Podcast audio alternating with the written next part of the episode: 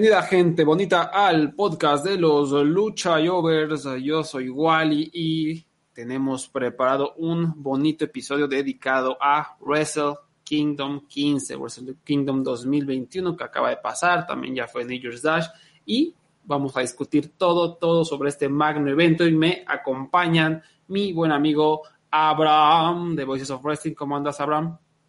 Todo bien, aquí Aquí todavía sintiendo los efectos de, de Wrestle Kingdom 15. Felicidad pura. Sí me gusta, sí me gusta. Y también me acompaña desde Super Luchas mi amigo Javier Montes. Y desde Colombia también, Javier Montes. Caballero, muchas gracias por la invitación y de verdad ansioso por hablar de ese evento que, aunque, aunque para mí tuvo un sabor agridulce, me sigue gustando, eh, no sé, ver lucha en la madrugada. Acá en Colombia fue a las 3 de la mañana entonces, literal, me la comí en la madrugada y no sé, esa sensación no me abandona aún el cuerpo. Nunca digas que te la comas a un público mexicano porque este, es ¡Ah, verdad! ¡Ah, ¿Verdad? Yo te, yo te entendí, no te preocupes, yo te entendí. Pinches modismos. Ah, pero bueno, pues sí, pues el Kingdom 15 fue bastante bueno. Yo diría que fueron dos shows excelentes con las restricciones del público. ¿no? O sea, creo que sí, y, lo voy a repetir 100 veces a lo largo de la transmisión, como lo repito cada programa que hablo de, New Japan, no es lo mismo con este público que no puede gritar, no es lo mismo con un público que solo puede aplaudir eh, y, y, falta esa energía, o sea, la atmósfera es distinta, hay luchas que de verdad hubieran sido épicas de cinco estrellas clásicos, pero sin público, o de pronto sin los gritos, para mí no saben igual, pero em, de cualquier manera creo que en términos generales el evento cumplió con grandes luchas, buen booking, grandes rivalidades y momentos eh, agradables, momentos como para que los fanáticos sigan teniendo mucha fe en la empresa. No sé, eh, Abraham, en términos generales, ¿qué te parecieron los eventos?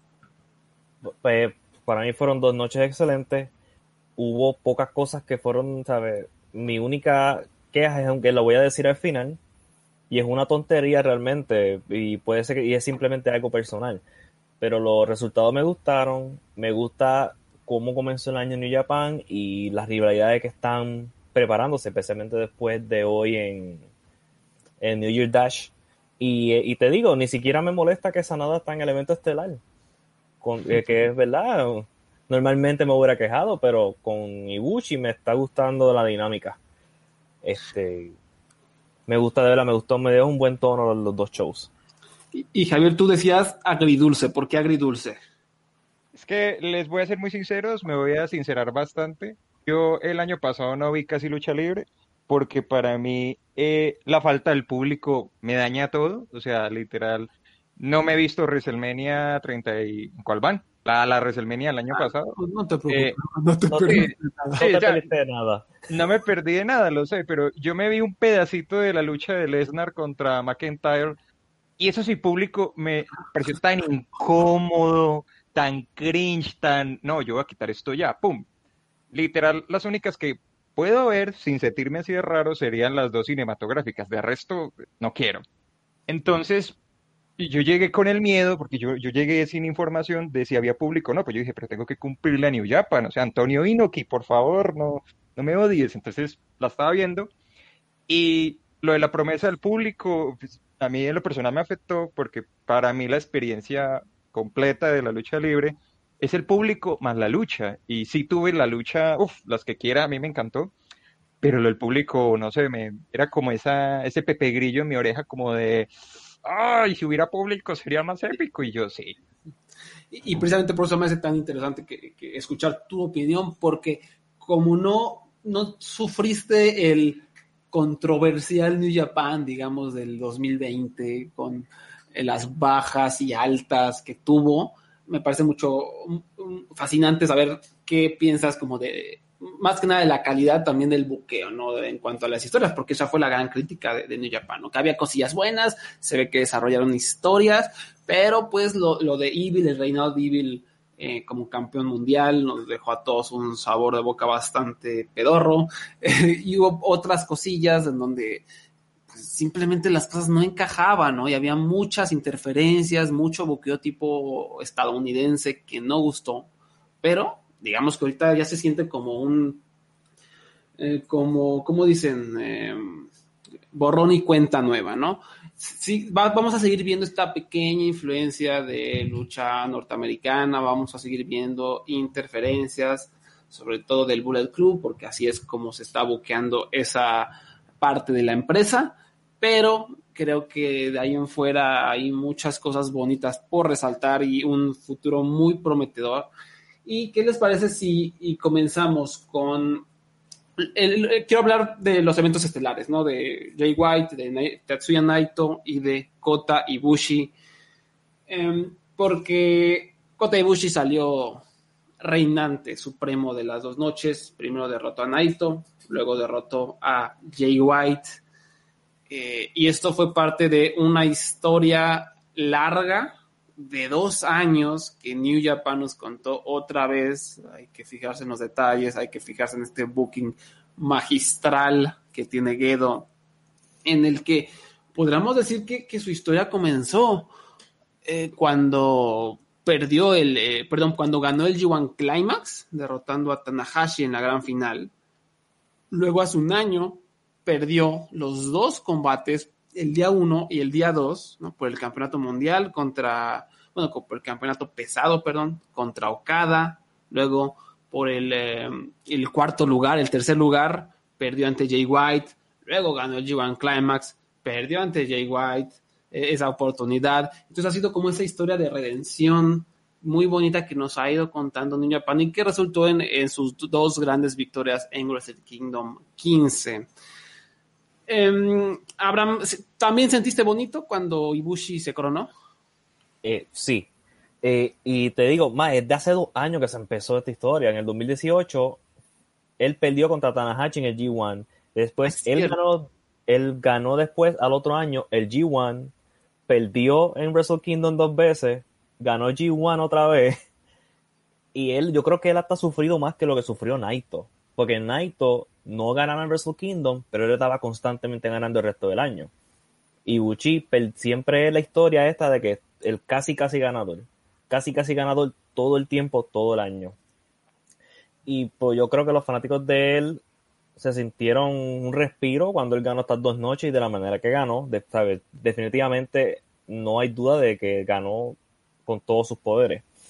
Y, y la razón y la razón es este, que también por eso que yo confío en Guedo y por esos años como el 2020 yo le, yo le di un pase, no me quejé tanto, porque yo digo, ok, este hombre debe haber, debe haber una razón, ¿sabes? Y debe haber algo después de Evil. Después de todo esto, yo, yo le doy el beneficio de la duda. Y yo creo que por lo menos con este año, como arrancó la manera que este año, estoy otra vez en las manos de Guedo. Yo confío en, confío en él otra vez. Y esta historia de verdad valió la pena vivirla estos últimos dos años y medio y las dos luchas me, me encantaron, de verdad. La manera como terminó y hasta cuando Naito le entregó las correas. Como que, toma, tú eres el próximo. Y, también haciendo referencia a lo que decías de, de cómo sufrió, eh, pues incluso hubo un momento medio chusco en el que ya había ganado, ya estaba la música, y Ibushi volvió a ir por la cobertura, ¿no? Y le dijo Reyes, no, no, ya ganaste, carnal, ya, ya sabemos que siempre pierdes, pero ahora sí ganaste, ¿no? Sí, un momento medio caricaturesco que va con la personalidad, digamos, tonta de Ibushi, porque no, el hombre no es muy brillante, que digamos, pero también con su historia de underdog, de que siempre se quedaba en el llamerito, y, y pues, otro detalle muy bonito. Y, y tú, Javier, ¿qué, te, ¿Qué te pareció toda esta coronación magna de, Ibushi? ¿no? Sobre todo, a lo mejor alejado de lo que fue de New Japan en 2020. Sinceramente, yo soy muy fan de, de, Ibushi. Me encanta el estilo de él y literal, para mí él tiene el aire de luchador clásico, o sea, literal, yo podría estar en cualquier parte de la ciudad viendo la lucha de, de Ibushi contra, contra Naito y la gente lo ve y dice, ese tipo es un luchador, es que tiene el aire, tiene los músculos, tiene el feeling, no sé, tiene, tiene como ese hit, ese, ese algo que necesitan los luchadores como para conectar. Conmigo conectó desde ese torneo que hizo con WWE que sinceramente ahí lo conocí yo lo conocí antes por esos memes de, ah, que luchó con una muñeca inflable, que luchó con, que eso fue en DDT, que con una niña, ah, no, la niña fue Kenny Omega, bueno, en fin, lo conocía de antes por sus excentricidades, y yo este tipo tan genial. Y después lo vi en New Japan y me encantó todo este rollo que tuvo durante la coronación de Kenny Omega. Es que últimamente, para mí los estelares de New Japan son estos tipos que han fracasado en el, en el gran escenario pero se han coronado después, han tenido su redención y eso me encanta porque así como le pasó a así como le pasó a Kenny, Naito, que Naito, eh, yo recuerdo muy bien el artículo de Ricardo sobre la historia de Naito que tenía que irse a México, que México desarrolló el carisma, que llegó acá, ve, llegó allá a Japón y la empezó a romper, eh, literal, porque literal rompía el, el, campeonato intercontinental. Entonces, que Entonces, cuando pasé de ver a Ibushi acompañar a Kenny Omega, abrazarlo, decirle tú puedes y ver a Kenny Omega coronarse, que yo grité como loco esa noche, a verlo él tener su propio momento me pareció brillante, me pareció genial. Y sí, lo de la derrota de él, yo recuerdo que yo le, le pegué un golpe a la mesa y todo, yo como, ¿por qué pierde? Pero para mí un booker es bueno cuando logra hacer eso con nosotros los espectadores, de que no te dé lo que quieres en el momento, y después te lo dé más adelante. O sea, que sufras como si fuera una película con el, con el héroe, sufras con el héroe de por qué estás fallando si tú eres tan bueno y después llegue la victoria. O sea, me parece que ese tipo, wow, eh, el Booker muy bien realizado la historia porque a mí me gustó lo de que él ganó el, el G1 Climax dos veces seguidas. Y también me gustó que lo perdiera, o sea, yo dije como que bueno, ¿y ahora qué van a hacer? Porque es obvio que él va a llegar a la, a la estelar y llega Naito con su, su actitud desinteresada, su actitud de me, ah, yo puedo con los dos, eh, ¿sabes qué? Ibushi, tú eres bueno, lo quiero defender contigo, y yo como que, brutal, genial, y después cuando vi que ganó, wow, pero les voy a ser muy sinceros a, los dos. Eh, lastimosamente me spoileé ese resultado, así que no disfruté todo lo que hubiera disfrutado de esa victoria por culpa de los spoilers. Yo ya aprendí a las malas que nada de Twitter, Facebook, ninguna red social cuando estoy atrasado con un evento, porque el evento no me lo pude ver a la madrugada, sino que me lo vi en la mañana. Y ya estaba todo el mundo, ay, Bushi, Bushi, y yo como que, ah, porque bien celular. Sí, sí, el Kingdom es este día de apagar el internet, de que te, si, no lo vas a ver en vivo, yo nunca veo nada en Japón en vivo, no puedo, mi, mi, sistema inmunológico me mata si hago eso, no me puedes velar. Entonces siempre los veo en la mañana y ya, o sea, en cuando me voy a dormir apago el internet y digo, nada, nada de prender internet, mañana lo veo tranquilito y sin que, eh, sin que nada me spoile, sin que nada me interrumpa. Eh, y, también de lo que hablabas, ¿no? Gedo es muy bueno en eso, en hacerte como olfatear la, el, éxito de alguien, pero nunca dártelo de lleno, y, mm. que te dé más hambre, que te dé más hambre, hasta finalmente pues dártelo y, pues generar este pequeño éxtasis de, de buqueo. Para mí fue enorme el éxtasis, enorme. O sea, fue tan genial. O sea, yo ya sabía que había ganado el tipo, pero yo, bueno, listo, rodillazo, ya perro, ¡ay, ganó! igual me emocioné. Y ya adelantándome un poquito con Jay White, como lo vi, lo vi en vivo, uff, fue una sensación maravillosa, pero no me adelanto. Y ah, pues vamos a hablar precisamente de, la calidad de las luchas. Que Abraham, ¿cómo, ¿qué te pareció? Primero, pues empecemos, ¿no? Naito contra Ibushi, ¿qué te pareció el, evento estelar de la noche 1? A mí me gustó más que el de la noche 2. Para mí estuvo excelente y mi única queja de esta lucha es cuando yo realmente sentí la, la falta de público cuando fue en la parte que empezaron a darse los codazos. Sí. Ahí había un silencio y no fue hasta que empezaron, que hasta se sonaba más duro y no fue hasta que empezaron como a caerse poco a poco que empezaron la gente a aplaudir y también imagínate el Tokyo Dome lleno después del primer Kamegoye cuando Naito se levanta yo brinqué en mi casa porque aparte fue inesperado no fue como un de repente pum Kami Goye y, y y pudo, pudo haber sido un momento impactante, ¿no? Que ahí hubiera obtenido la victoria. Por eso fue un Nirfal tan, tan dramático en ese momento. Realmente New Japan no hace eso de finisher de la nada y se acabó, ¿no? Lo, vimos con Jay White hace dos años, con Okada, que de repente sacó el Blade Runner y vámonos, ¿no? Y aquí fue, por eso uno de los momentos que, boom, te, te, saltó a la vista, ¿no? El Kamigoya de la nada para un conto de 2.599999, ¿no? Y después cuando hace segundo, tú dices, se acabó la lucha aquí, ¿no? Ya no hay más nada. Se levanta y tú, ok, tiene que quitarse la rodillera. Y ahí fue hasta cuando él se la quita que tú dices, ok, ahora se acabó. Pero estuvo muy emocionante a pesar de que el público estaba un poquito difícil la atmósfera, ¿verdad? Y te digo que al, contrario de la, al contrario de la docada Osprey, aquí sentí más la falta de público que en la otra. Pero aún así, ¿sabes? Esto es, freaking magistral. Ibuchi y Naito. Y, y me encantó. ¿Y tú, Javier, qué, qué te parece? A mí me encantan los encuentros que son físicos, o sea, me fascina esas luchas donde el tipo se quita la rodillera para hacerle más daño al otro. Eh, desde ya me declaro fanboy de Ishii, me fascina esa roca. Esos tipos que, o sea, literal, quieren verme feliz, pónganme luchadores que literal parecían que se fueran a matar, que estuvieran locos y estuvieran pegándose todo el rato. Me fascina eso. Entonces, en cuanto a eso, a mí me fascina mucho el estilo de Ibushi, que él es, o sea, literal rodillazo, codazo, o sea, es un luchador de antaño, vieja escuela, que uno lo ve y uno como que, carajo, lo está matando.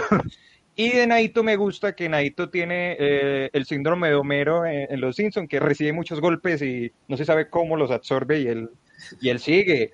Y me encanta esa resiliencia que le pegan y él sigue y él, y él vuelve y siempre para mí es muy impredecible el estilo de Naito porque yo no sé qué va a hacer. Sí, claro, va a cerrar con la Destino, tal vez.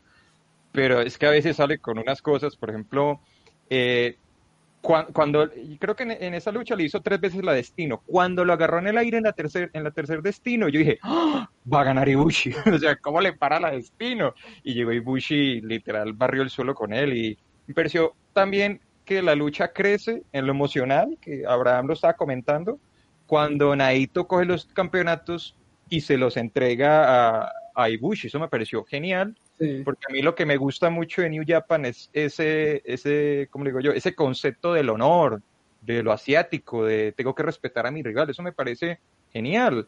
Más cuando es, yo lo sentí orgánico, no sé si cómo fue, pero lo sentí orgánico.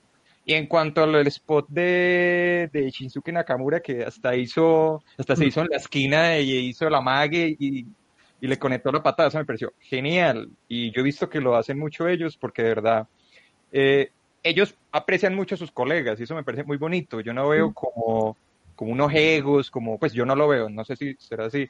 Pero... y esta parte este también es como un spot, yo siempre lo he visto como un spot tributo a Nakamura de, y en específico de la lucha que tuvieron en Wrestle Kingdom 9, que fue una, de las mejores luchas de todos los tiempos. Y, también es por ahí un tributo a eso y también cada vez que lo aplica es, es fenomenal. ¿Puedo mencionar lo de la policía de seguridad? Sí, justo, justo es lo que tengo aquí apuntado. Dime, por favor, lo de la policía de la seguridad. Me encantó que algo que me encanta de la lucha de ellos dos es que ellos saben que van a tener estas reacciones. Ellos saben que van a tener a todo el mundo diciendo, esto es muy peligroso, ellos están locos. Y ellos se agarraron de eso. Ellos hasta hicieron referencia al spot donde Ibuchi casi se queda sin cuello en Dominion 2018 ellos hicieron referencia a eso cuando estaban parados en la, en la esquina del ring. Que obviamente, pues, Ibuchi cayó de manera muy suave, al contrario a la versión anterior. Y están estos spots que se ven peligrosos, pero cuando los ves en slow motion, tú dices, oh, cayó en el brazo, ah, cayó en la espalda. Y vamos, son, yo confío en estos dos hombres en hacer ese tipo de movida peligrosa. Y me encantó que constantemente ellos, ellos están siempre como que echándole el dedo malo a la policía de la seguridad, como que, mira, nosotros somos profesionales, sabemos qué estamos haciendo, toma. Sí, incluso Naito, una entrevista uno o dos días antes, echó un párrafo contra la policía de la seguridad, que yo creo que tienen que buscarse otro deporte porque no entienden de qué trata la lucha. Y sí, sí, enterró a Twitter, ¿no? Al Twitter de la seguridad que, no, es que es muy peligroso y cae en su cuello y tiene, alguien tiene que, alguien tiene que pensar en los niños, casi, casi, ¿no? Una duda. Eh, yo, soy, yo soy el único que sufre por el cuello de Naito, o sea, ve, el cuello de, de Ibushi, o sea, no sé, desde lo de las lesiones, yo siempre que lo veo caer sobre el cuello, yo como que aprieto, yo como que no, no te lesiones, no te lesiones, es tu momento. ¿Soy el único o también les pasa? se lesiona. ¿Cu- ¿Cuándo se lesiona? Ya realmente Naito y Bushi ya están, tienen plastilina por cuello y además, como decía Adam, hay unos spots que parece que caen en su cuello y los ves bien y cayeron en el hombro, ¿no? Cayeron en el brazo. O sea, porque ya lo tienen completamente amestrados. Y sí hay unos que, repito, o sea, Ibushi ha caído en su cuello pues, Sí. cientos veces. Lo he visto muchas, muchas veces caer en su cuello y probablemente no sé qué tenga ahí, goma, o no sé de qué esté el hombre, pero pues realmente no hay problema, ¿no? Y más que nada referencias, porque hay un montón de gente que de plano es como, no, es que cómo es posible, este por esto, de, de aquí se agarran para criticar a New Japan, ¿sabes? Ah, De aquí agarran, no, ya ven, por eso la WWE es la mejor empresa, eh, porque no suceden estas cosas, ven, New Japan es un estilo peligroso, por eso no hay que apoyar esta empresa, ¿no? Y es como, ah, o sea, me estás hablando tú, tu empresa donde se lesionan luchadores cada semana y donde se lesionan de manera brutal, donde requieren cirugía. ¿De qué me estás hablando? ¿no? Mientras que estos vatos han luchado este tipo de lucha toda su vida y no tienen ningún problema. ¿no? Esa es como la, la crítica, ¿no? Y me encanta como Naito enterró a toda esa, a toda esa gente.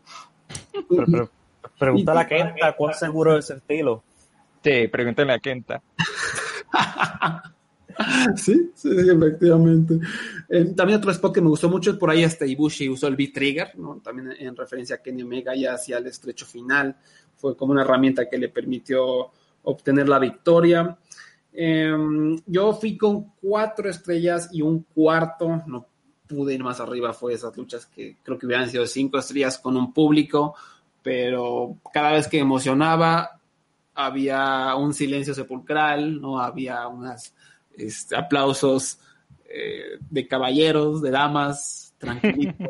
Yo simplemente no, no puedo darle más a esta lucha, a pesar de que creo que fue muy buena. Si le dieron cuatro o cinco estrellas, está bien. Aunque igual, o sea, lo, lo veo y digo, no le puedo dar cinco estrellas a esto, porque el año pasado le di cinco estrellas a Naito contra Okada, a Ibushi contra Okada, y, y no, para mí no puedes comparar estas dos luchas. Para mí, o sea, escucha el año pasado, o sea, la reacción del público, la explosión, la energía que hay, y lo comparas a esto, a pesar de que técnicamente, o sea, dentro del cuadrilátero fue excelente y fue de cinco estrellas, no tiene la misma energía y, por eso no, no puedo posicionarlas. Y, realmente, para mí, yo, mi, mi, mi tope es esa cuatro estrellas y media. Realmente tiene muy pocas luchas de cuatro estrellas y media para arriba en New Japan y en el mundo eh, desde que comenzó la pandemia porque es muy difícil como emocionarte a- al, al mismo grado que, que en otras luchas cuando realmente no hay público, ¿no? Obviamente hay excepciones, pero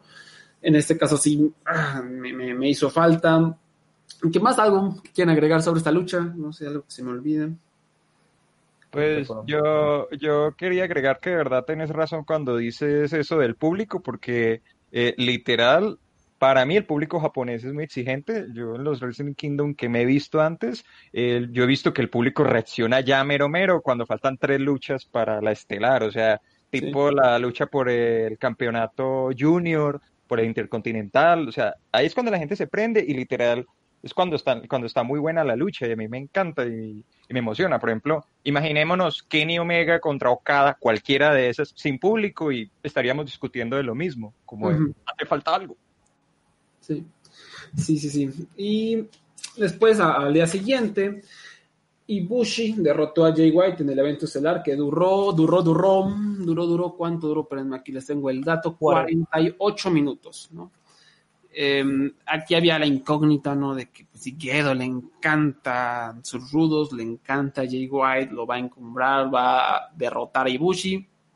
Para mí, realmente eso no existió. O sea, mi, uno de mis problemas con esta lucha, que yo fui, les digo, con cuatro estrellas nada más, fue que nunca creí que Ibushi fuera a perder. O sea, ya con la victoria anterior, con el feel good moment, con, eh, con toda la historia que había detrás, aquí realmente nunca compré que, que Jay White fuera a derrotar a, a Ibushi.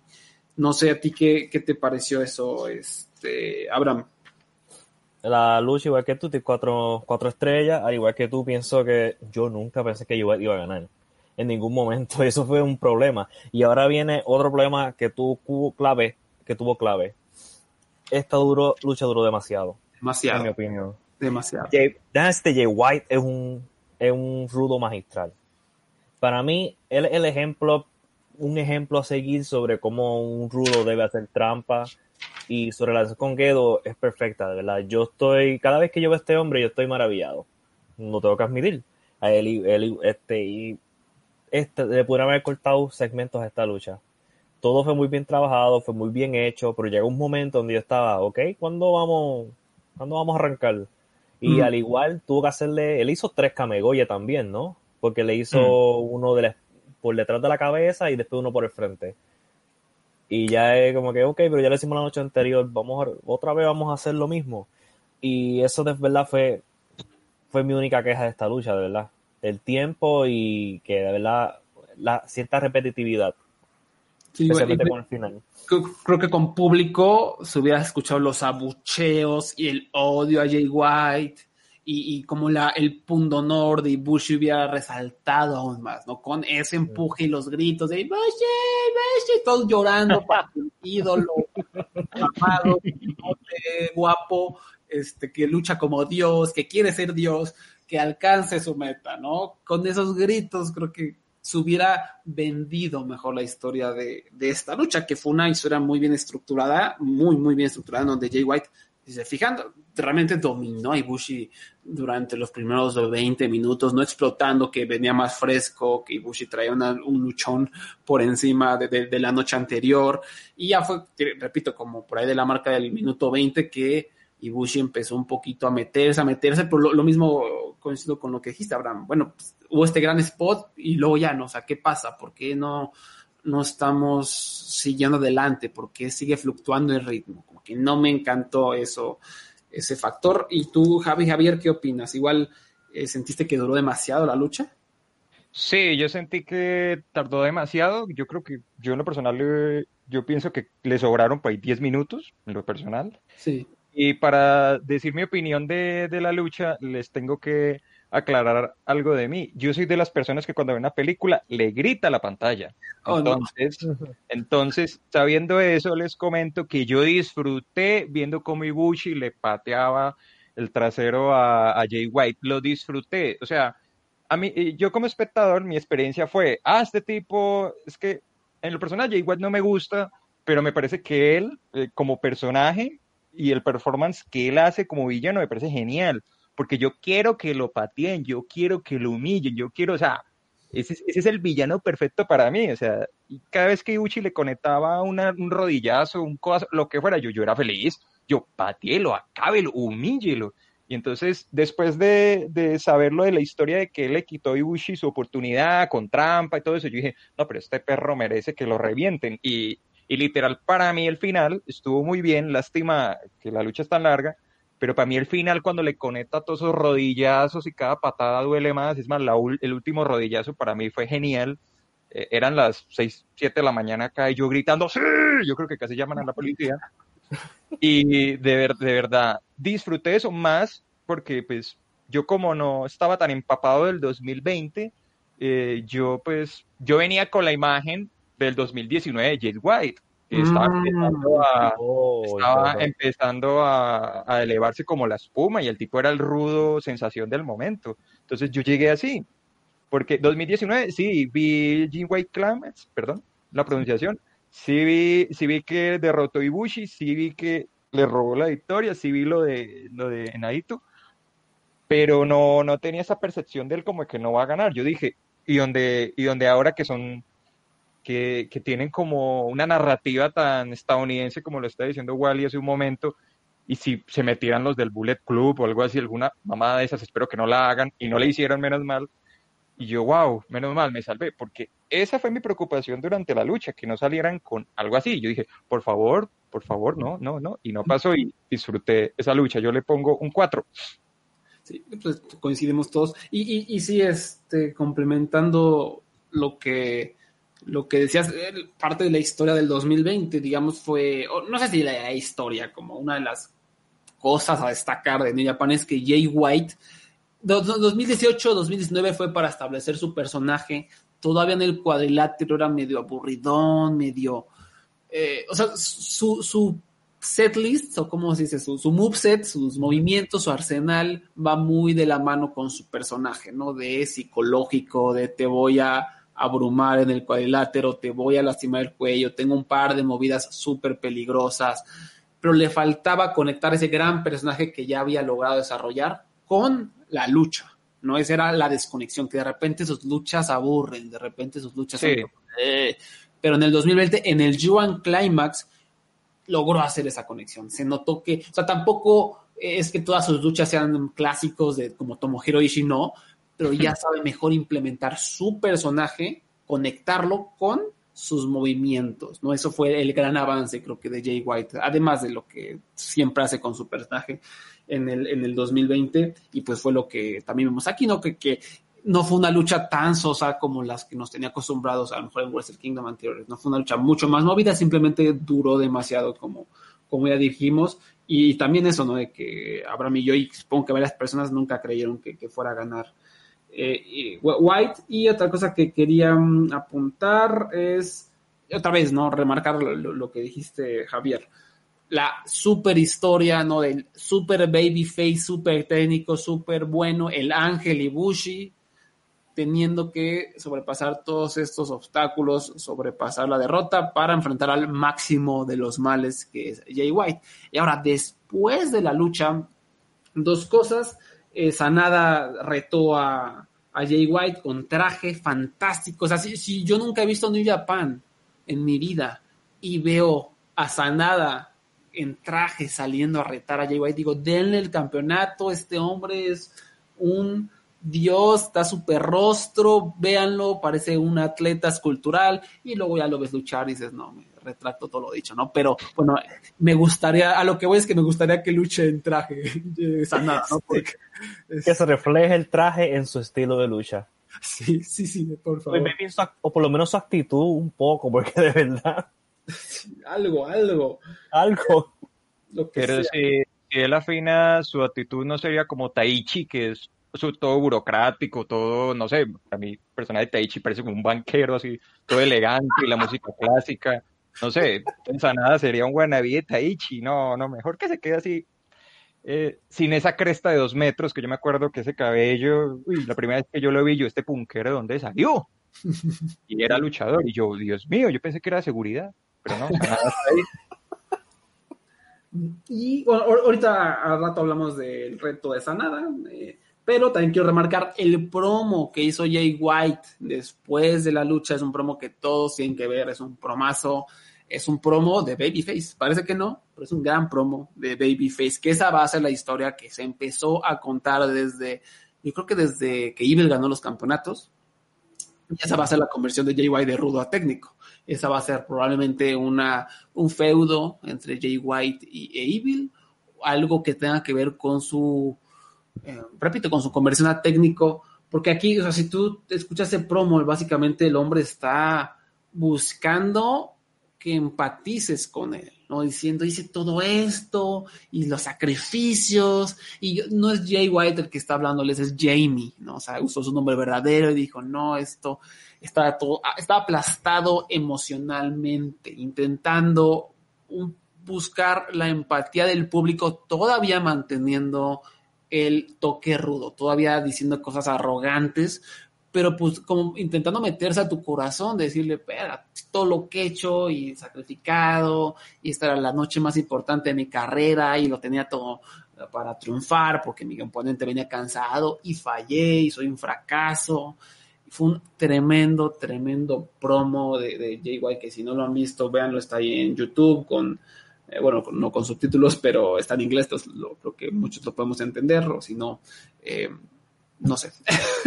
Eh, ahora, dijo que se iba a ir, ¿no? Y inmediatamente todas las páginas de internet sacaron los títulos. Jay White se va de New Japan, ¿no? Esto claramente es storyline. ¿O tú qué opinas, Abraham? Yo tengo una fuente y yo, que es mi cabeza, y yo le puedo revelar que él, Jay White, va a ir para AEW Dynamite la semana que viene y va a quitarle la correa a Kenny Omega y después se, la, se la va a quitar a Rich Swan Muy y bien. va a ir para New Japan Pro Wrestling para ganar la doble campeonato y va a ser el campeonato, realmente el campeón universal del mundo. El, el, el verdadero campeonato universal lo, va a unificar Sí. Jay White, ¿no? Es unificar AEW, Impact, Ring of Honor y New Japan. No, se te olvide que primero se va a ir a SmackDown, ¿no? A este, de exclusión un ratito. Ah, ser olvidado. ¿verdad? Sí, sí, sí, se te olvida porque Sí, ya, ya- ya vi en Twitter la gente haciendo fantasy booking de que seguro se va a ir a SmackDown, Jay White, ¿cómo ves? Sí, Ah. estoy bien emocionado para. Yo voy a estar pendiente este viernes a la entrada de Jay White. Hacer el rudo genérico 39, el pobre Jay White, y enterrar su carrera. O pregúntenle a todos los de New Japan que han trabajado antes allá, en WWE. Él, ha hablado, él habló con Kenta, estoy seguro que Kenta también lo ayudó a conectar con, la, con SmackDown. Sí, sí, para que triunfe como Kenta. que Kenta, Sí. uff, campeón universal, ganador del Royal Rumble. Uy, Kenta sí, la rompió. Y, y ninguna lesión. Ninguna. Y ese personaje, que es que Hideo Itami, ese nombre no se le ocurre a nadie, güey, a nadie. Ese nombre es Y ni me acordaba que tenía ese nombre, Dios mío, ni me acordaba. Hideo Itami, sí, así le pusieron. O sea, tiene un mejor nombre. O sea, Kenta suena muy genial, pero no, ellos tienen que ponerle Mr. Curry o algún nombre El tonto. sello de la casa. Eh, y, digo, y también para fomentar nuestro punto irónico es que New Japan hace 11 horas sacó nueva mercancía de Jay White, súper, está súper bonita, por cierto, es una chamarra, espero que no sea de cuero, pero parece de cuero, espero que no sea, eh, con, que dice Switchblade, ¿no? Está súper verga esta chamarra, es como las que él usa cuando entra al cuadrilátero, y pues tan va, tan se va a salir de la empresa que miren, tiene mercancía nueva ya disponible por, por 10 mil yenes, ¿no?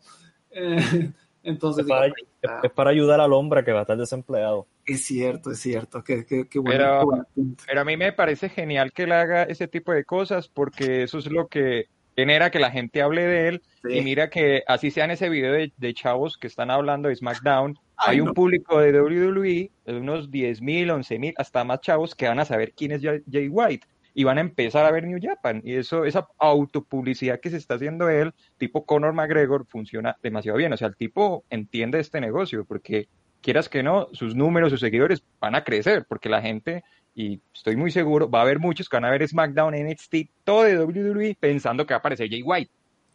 Sí, sí, excelente, excelente trabajo de White. Y para remarcar el, perdón, el punto, en el New Year's Dash, en la semiestelar que fue Chaos contra Bullet Club, Jay White se comió una cobertura y Tomohiro Ishii lo cubrió. O sea, Tomohiro Ishii, un hombre que no hizo nada en Wrestle Kingdom, un hombre que no es empujado, que no es una entidad, digamos, fuerte o estelar de New Japan, lo cubrió, ¿no?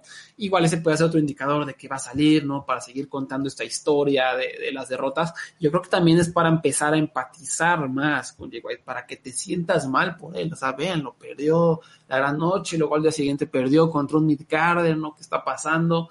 Y creo que están haciendo un muy, muy buen trabajo, porque en cuanto este hombre sea técnico, y espero que esa conversión sea cuando ya haya público que pueda gritar, cuando ya haya vacuna, porque cuando esa conversión ocurra, va a ser una explosión muy, muy cerda de, de- de energía hacia él. Em, ¿algo, ¿Algo más de que quieran agregar sobre esta situación de Jay White? Creo que ya... Pues yo quería agregar que él empezó en la lucha con, con Ibushi a crear esa historia. Por ejemplo, recuerden que al final de la lucha, el literal Jay White está cansado, Sí, está agotado, no conecta los golpes. Ibushi está parado y literal es como soy un dios y tú eres un miserable mortal. Y Jay White lo intenta, pero no puede. O sea, yo empaticé con él en ese momento porque yo dije, este tipo de verdad está dejando el sudor en la camisa, pues una expresión de, de fútbol que es dejar el sudor en la cancha. Yo, este tipo de verdad se está esforzando. Porque a mí lo que me gusta de White es que él no es un rudo tan caricaturesco, eh, tipo WWE, que, ay, este tipo me ayuda y yo hago dos movimientos y, ay, me rindo, me caigo. Es más, Jay White hasta le dijo a Ibushi, hágame la cobertura. O sea, se tiró el piso, hágame la cobertura, estoy cansado. Y los narradores hicieron bastante énfasis- en eso y me pareció genial. Y cuando dijo eso de estoy cansado, me rindo, yo como que conecta, qué tipo tan brillante.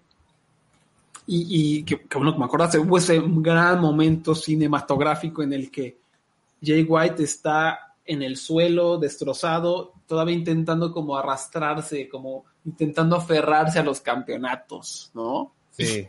Y, y Red Shoes se los jala incluso. Y él sigue ahí intentando, ¿no? Todo madreado, destrozado emocionalmente, arrastrarse hacia los campeonatos. Entonces, un gran, gran desarrollo de personaje por, por todos lados. Eh, y bueno, ya, ya que hablamos de las estelares, vamos, ¿qué les parece si recorrer lucha por lucha desde la noche 1, comenzando con el New Japan Rambo, que fue el pre-show de, de la noche 1 precisamente, y ah, siento que duró una hora, lo odié, lo odié, lo odié. honestamente hasta dije, ya empecé de malas el Kingdom, estaba listo para enterrar al fantasma en la siguiente lucha, pero tuve que ir al banco, entonces como que eso me, me dio el airecito y me, me tranquilicé, porque esta pinche lucha, ah, como, no, o sea, digo, no, no fue terrible, es un Rambo, es un pre-show, tampoco es para tanto, pero sí fue como, ay, eh, o sea, que- que- Yo creo que tal vez lo que te pasó a ti fue el resultado. Terminamos con las peores cuatro opciones posibles. Cuando yo vi a, cuando yo vi a Goto entrando con camisa, yo dije, Goto, no, Goto Sí. va a durar aquí, Goto, Goto Sí. va a estar tres minutos aquí. Sí, Goto, cuando trae la camisa a cualquier luchador, Fénix, Pentagón, Kenny, quien quieras, Goto, es que les va a valer gorro la lucha y fue lo que pasó aquí. ¿Y, y quién, ¿Y quién siempre tiene camisa? Bush. Bushi. ¿Y qué hizo Bushi? Un carajo. Bushi se quedó afuera sin hacer nada por como por más de 10, 15 minutos. Entonces después tengo que ver a Bushi hacer lo mismo la otra noche. Eso no es justo.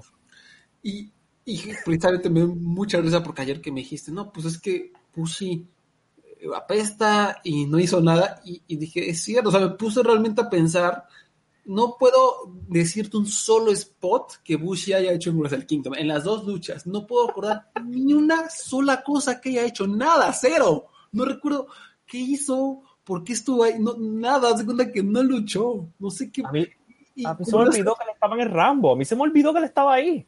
Sí, A, a mí, a mí me encanta la máscara de él, lo siento. eso sí, maravillosa Eso sí. la máscara. No, ahí se la damos, sí. Tiene, tiene un gusto impecable. Es perfecta su máscara y su ropa.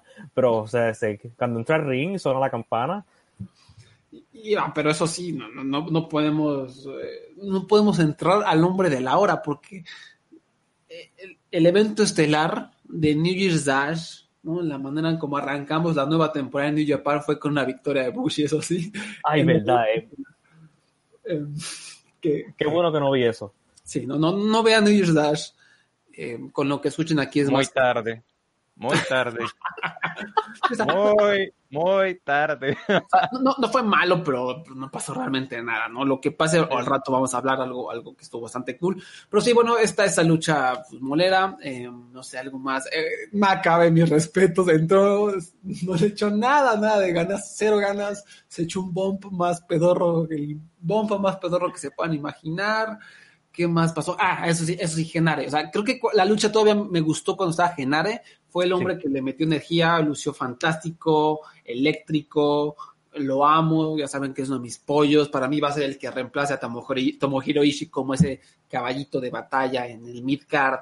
Eh, y tuvo grandes interacciones como siempre con Ishii. Estos dos se traen ganas eh, y tienen mucha química y aquí la- las interacciones fueron excelentes. Cuando lo eliminaron, la lucha para mí se terminó de caer por completo y ya no recuerdo nada más de ella. Y también feo, Genare no estuvo en New Year's Dash, no sé qué esté pasando. Esperemos que aparezca ahí en, en, las, en los carteles de febrero. Pero no sé algo que quieran decir de, este, de esta luchita. Pues yo les voy a ser muy sincero. Eh, yo no sabía los participantes porque a mí siempre me gusta en el kickoff, pues estar a, a la sorpresa. Yo no quiero saber quiénes están confirmados, quiero ver la lucha. Entonces estaba viendo la lucha cuando veo al gran y me pongo de pie Minoru Suzuki ahí y yo, esto está mal, este evento está mal. ¿Qué hace ahí Minoru Suzuki? Y después vi a Ishii y yo, ¿qué hace Ishii? No me diga que no están en el evento, porque recuerden que yo no sabía la cartelera, no me la sabía completa. Yo, no me diga que Ishii no está, y entonces me dio como, se me, se me brotó la vena, y yo, no, no, cuando fueron eliminados, yo, no, no, bueno, Ishii va bien, ah, eliminando a Ishii, no, no, pero, pero, pero, pero, eh, desde ya les digo, yo soy muy fan del personaje de Yano, ese personaje me encanta. O sea, yo recuerdo que en Wrestling Kingdom, la 11, eh, donde yo lo conocí, yo dije, este tipo, que este tipo no es luchador, esto es un Ese tipo que cuando lo vi ganar me dio, me causó tanta risa, conecté con él. O sea, es un personaje eh, que a mí me gusta porque en una empresa tan seria como New Japan hay espacio para un personaje así humorístico. A mí me alegra que haya uno, un personaje humorístico. A mí me encantaba, por ejemplo, personajes como el de Santino Marella, Shark Boy, ese tipo de personajes que rompen con la dinámica, pero son uno, uno. Y yo, bueno, Torullano, llega Torullano, yo, bueno, ¿con qué me van a hacer reír ahora? Entonces vi a Torullano y, ah, no, ya son los cuatro, ya ganó. Y él, ah, bueno, y se va, y me dio risa. Los, A mí también me, dio risa. Me, me, gustó el final. Sí que claro que sí me gustó ese final, como llegó, se me hizo cotorro. Eh, y no tengo problema porque es el pre-show. O sea, realmente, pues el pre-show va, me, me, puse malas, pero es el pinche pre-show, ya me repito, me una vuelta. Ahora, al día siguiente, al ratito hablo de eso, ¿no? Pero, pero ahí fue cuando dije, ah, que la verga. Ah, y, y, también para informarte, eh, Javier, que no solo Minoru Suzuki esta fue su única participación en Wrestle Kingdom, sino que Suzuki viene de ser uno de los mejores luchadores del 2020 en, en, en New Japan, porque tuvo un super año. Entonces voy a buscar todas las luchas de él, me las voy a ver en las 2020, promesa. Sí. Porque verdad, uy, Suzuki. En el G1 Climax luchó no, no. Fue las mejores del año pasado para mí. Um, y bueno, ya, empezó el, el, cartel principal con el Don King japonés ahí cotorreando, salió Ricky Shoshu, y la primera lucha fue Hiromu Takahashi derrotando a El Fantasma en 17 minutos. Um, fue una lucha buena, creo que fui con tres estrellas y tres cuartos, esperaba mucho más, aún así creo que hicieron un buen trabajo. Lo primero que escuchar tú, ¿qué opinas, Abraham, de, de esta pequeña lucha? Uh, este, yo, para mí, fue exactamente lo que yo esperaba. Y el fantasma lució cinco estrellas aquí. El hombre, me, cada vez que yo veo a ese hombre después de un largo tiempo, yo digo, wow, ese tipo, el tipo lucha bien. Eh, y es exactamente lo que yo esperaba porque como yo estoy esperando que ellos sigan esta rivalidad, me gustó el hecho de que Hiromu le ganó de a sorpresa, básicamente. Sí, que básicamente fue que el fantasma se descuidó y le contó. Y me gustó que hasta el fantasma le robó la Powerbomb a Takahashi, la que hace hacia afuera. Sí. Eso fue un momento bien emocionante y empezó con, con, unos spots bien emocionantes. Después el fantasma estuvo trabajando y humillando a Hiromu en el ring hasta que Hiromu se la sacó. Y es exactamente lo que yo esperaba. Es el, la, como que la lucha, la primera lucha, lo que debió realmente empezar el show en vez del Rumble. Y eso, y ahí fue que me empecé a emocionar con el evento. Gracias Hiromu por emocionarme otra vez. Y a mí también el escenario fue lo que también me, me emocionó mucho, las entradas, ¿no? Este, sí. el fantasma tuvo un entradón, lució fantástico, nueva música, bueno, un pequeño giro a su música anterior, la chaqueta con los colores, tremendo, el fantasma se veía como una estrella para mí, y Hiromu, como siempre, lleno de energía. Sí, eso me, también eh, me ayudó, a darme un poco de energía para continuar la velada, más bien para empezar la velada, aunque sí esperaba un poquito más. Pero igual era la primera y, qué buen apunte el que dices, ¿no? Eh, Abraham, porque esta rivalidad va a seguir, o sea, esta rivalidad va a ser, yo creo, prominente en el 2020 y tener este cierre tan súbito en donde a lo mejor Hiromu no, no venció definitivamente al fantasma, pues significa que vamos a verlos eh, en el, en el ruedo un buen rato y Javier, ¿qué opinaste de esta, del fantasma aquí?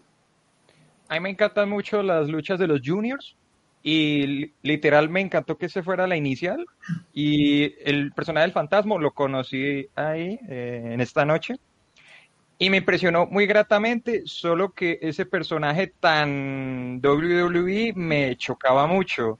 Porque es que listo, hizo un B-Trigger, listo, hizo el One Angel, ¿cómo se llama? One, One, Wing, One Wing Angel. Eso. Y está, estaba haciendo como muchos spots como de luchadores famosos. Por ejemplo, hizo la Switching Music de Shawn Michaels. O sea, literal, no, yo como que... Los spots que estuvo haciendo son los de los líderes del Bullet Club, ¿no? Porque él es parte del, del Bullet Club. O sea, el Styles Clash, el One Winged Angel... Eh, sí, no pero cu cuando él hizo la super kick, él, él, se hizo en la esquina y ah, empezó no, pero, a... pero el super kick todos lo usan, o sea, el super kick es un movimiento que, que todos usan, o sea, no, realmente no, no, no es que haya sido a Shawn Michaels, me gusta. No, lo, lo, que yo me refiero es que antes de aplicarlo, él se hizo en la esquina como Shawn y empezó a pegar los zapatazos en el piso, y yo como que, ¿este tipo qué? ¿Va a ser un stoner o qué? Y me pareció genial el desempeño de él, me parece un personaje prometedor, como rudo, me encantó, me pareció genial, porque eso de coger la chaqueta que le dan al ganador de la, de la Copa J y de tirarlo al piso, bueno, aunque se puso pesado con eso de tirarla al piso y respetarla, y esa mini historia de irrespeto al campeón de la, del torneo de los juniors y de meterse con él, me pareció genial, yo como que listo, o sea, no lo conozco, pero ya quiero saber qué va a pasar con él. O sea, me parece que narrativamente ellos estuvieron bien. Eh, y, y sí, esos mini tributos también me encantaron y en la lucha estuvo muy bien. Hiromu a mí me parece de lo mejor, esas luchas con Kushida y, y ¿cómo se llamaba este? Ay, el, el Metza. Mm, ¿Cuál? El, Lee, no recuerdo bien. Ryu o Dragon Eso con el dragón. Y entonces, ¿qué? Y entonces, pues, en, en, en, general, me pareció la lucha, pues, ideal para iniciar el evento, porque, verdad, a mí me parece que los dos le imprimieron mucha fuerza. A mí me gustó, es de mis favoritas de la noche. Me pareció genial este reencuentro con New Japan y justo con esa lucha, me encantó. Solo que eh, sentí muy occidentalizado el evento, o sea, y, y, y, estamos hablando sobre el inicio, ya después hablaré porque me pareció como muy occidentalizado. Pero bueno, esa sería mi conclusión de, de esa lucha que la disfruté mucho, aunque me hubiera gustado más que ganar al Fantasma, no sé. Es que Hiromu lo he ah. visto mucho en el tope de la, de, de la liga de, de, los juniors y yo como que, no sé, quiero algo nuevo. Pero eso no, pues, pues, te vas a esperar porque Hiromu es la próxima estrella luchística de todo el planeta. O sea, este hombre es Dios, básicamente va a ser Dios durante los próximos años y va a ser el as de la división junior y no sé cómo lo vean en la transición a los pesados, pero va a ser el as de New Japan, y va a ser el as de todo Japón, y va a ser el as del mundo porque es uno de los mejores luchadores que hay. Está muy cabrón su carisma y todos lo aman. Entonces, sí te va a tocar esperar un ratito, pero yo no, me sorprendería que el fantasma lo destrone en algún punto del 2000, mm. por, lo que decíamos. Y, y también lo que decía, que qué bueno que hiciste eso, porque es lo que siempre digo del fantasma, ¿no? De ves, tú no lo conocías y en una lucha te comunicó exactamente de qué trata su personaje. Y, por eso digo que este hombre es un rudazo, es excepcional. Da hueva sus luchas, sus luchas suelen ser llenas de occidentalismos, llenas de interrupciones y de trampas, y eso llega a ser muy molesto, pero porque él está 100% entregado a su personaje y aquí está, ¿no? Aquí lo vemos justo lo que acaba de decir, no lo habías visto y el hombre en 17 minutos te comunicó exactamente quién es, ¿no? Y es una marca de un luchador que maneja a la perfección su personaje, ¿no? Y por eso digo que este hombre es tremendo como, como rudo. Em, a continuación tuvimos por el campeonato en pareja, IWGP, los guerrillas oh, Destiny, Tama, Tonga y Tanga derrotaron a Dangerous Takers para ganar los campeonatos y convertirse en la pareja más condecorada de todos los tiempos en New Japan Pro Wrestling. A ver, primero tú, este, quiero escuchar, Javier, eh, ¿qué, ¿qué, opinas de esto? ¿no? Porque a lo mejor de repente llegas y ves a Taichi haciendo equipo con Zack Saber Jr. Y, ves otra vez a Guerrillas of Destiny, que si los viste en el 2018 es lo mismo que si los viste en 2016, que es lo mismo que si los viste en 2020. 2021 es lo mismo. Entonces, ¿qué, qué, qué opinas de esto? Una duda, eh, ¿los gorilas del destino ellos son de la familia no hay? ¿De casualidad? No, no, no. O sea, no, sé, ya ves que todos los samuanos están en pareja. Sí, es que se parece mucho. Por ejemplo, son, hijos de este Haku, de King eh, Haku. El, cuento es que eh, cuando vi a Tamatonga eh, afeitado, lo primero que hice fue asustarme. Lo segundo fue que lo vi en una esquina levantando la ceja como la roca y yo como que, otro occidentalismo, oh, cálmate hermano. Y yo como que, este tipo será familiar de la roca, alguno de esos. Bueno, todos son familia. Nada más levantar las cejas por la roca. Sí, pero es que literal se parecen, o sea, se afeitó y se parece a la roca de los 90, que era así todo lampiño y con el mismo peinado, viejo. Y yo como que, ¿de tipo qué? Y la cámara lo enfoca y yo, ¿qué? Bueno, en fin.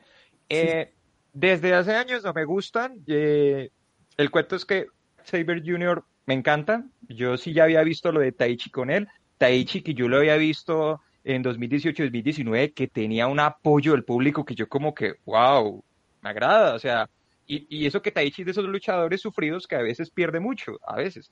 Pero me alegraba verlo con un campeonato y yo, ojalá no se lo, se lo quitaron. Y yo, ah, rayos. Y, y no sé, y no me, en general, si le soy muy sincero, no me gustó la lucha. No, no sé, los gorilas de destino, no me gustó el desempeño de ellos. Creo que son muy aburridos de ver luchar, bastante. Eh, aunque Tangaloa a veces tiene como sus vestigios, pero muy poquitos. En cambio, Zack Xavier Jr. me encantaba cuando los enllevaba. Por ejemplo, él hizo. Ah, no, eso fue en otra lucha, pero recuerdo que hicieron un nudo lagunero que me pareció genial, que ese ya lo ha hecho Zack Xavier Jr. Y las intervenciones de Taichi con el público aplaudiendo. Yo, como que sí, dale, burocrático, dale, dale. Pero, pero qué, pero cuando perdieron, yo, como que Suzuki Gun perdió campeonatos, no, esto no, no, este evento no, no me puede hacer esto. Me quitan a Minoru Suzuki y ahora los, los patiños de él le quitan los campeonatos, no, y, y sí, vi eso de que ganaron un torneo y, y que son siete veces campeón en parejas, y yo como que, bueno, y entonces, no sé, me aburro viéndolos luchar, es que ni me los imagino individuales, no, peor, así en parejas también, por ahora. ¿Y tú, Abraham? Pues una lucha, mi reseña es que una lucha que ocurrió, hubo un ganador y un perdedor, la lasaña que estaba comiendo estaba bien buena, y de verdad no, no fue nada impresionante, yo no tengo mucho que pensar, fue una lucha, fue bien hecha, decente, aburrida cuando estaban los, los Gorillas of Destiny en control y no hay mucho que decir de verdad. Ganaron otra vez porque parece que el contrato dice GOD debe ganar siempre en Wrestle Kingdom. Sí, sí, sí.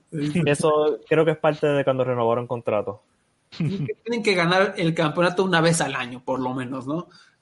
Cada 12 meses tienen que, tienen que llevárselo. Pues a mí sí me gustó la lucha. Yo fui con tres estrellas y tres cuartos y me hizo muy entretenida. Eh, Tangaloa, creo que ya rebasó increíblemente. Hace tres años era de los peores luchadores de la empresa. Digo, tampoco es eh, Tomohiro Ishii, pero pues, ahí ya se defiende.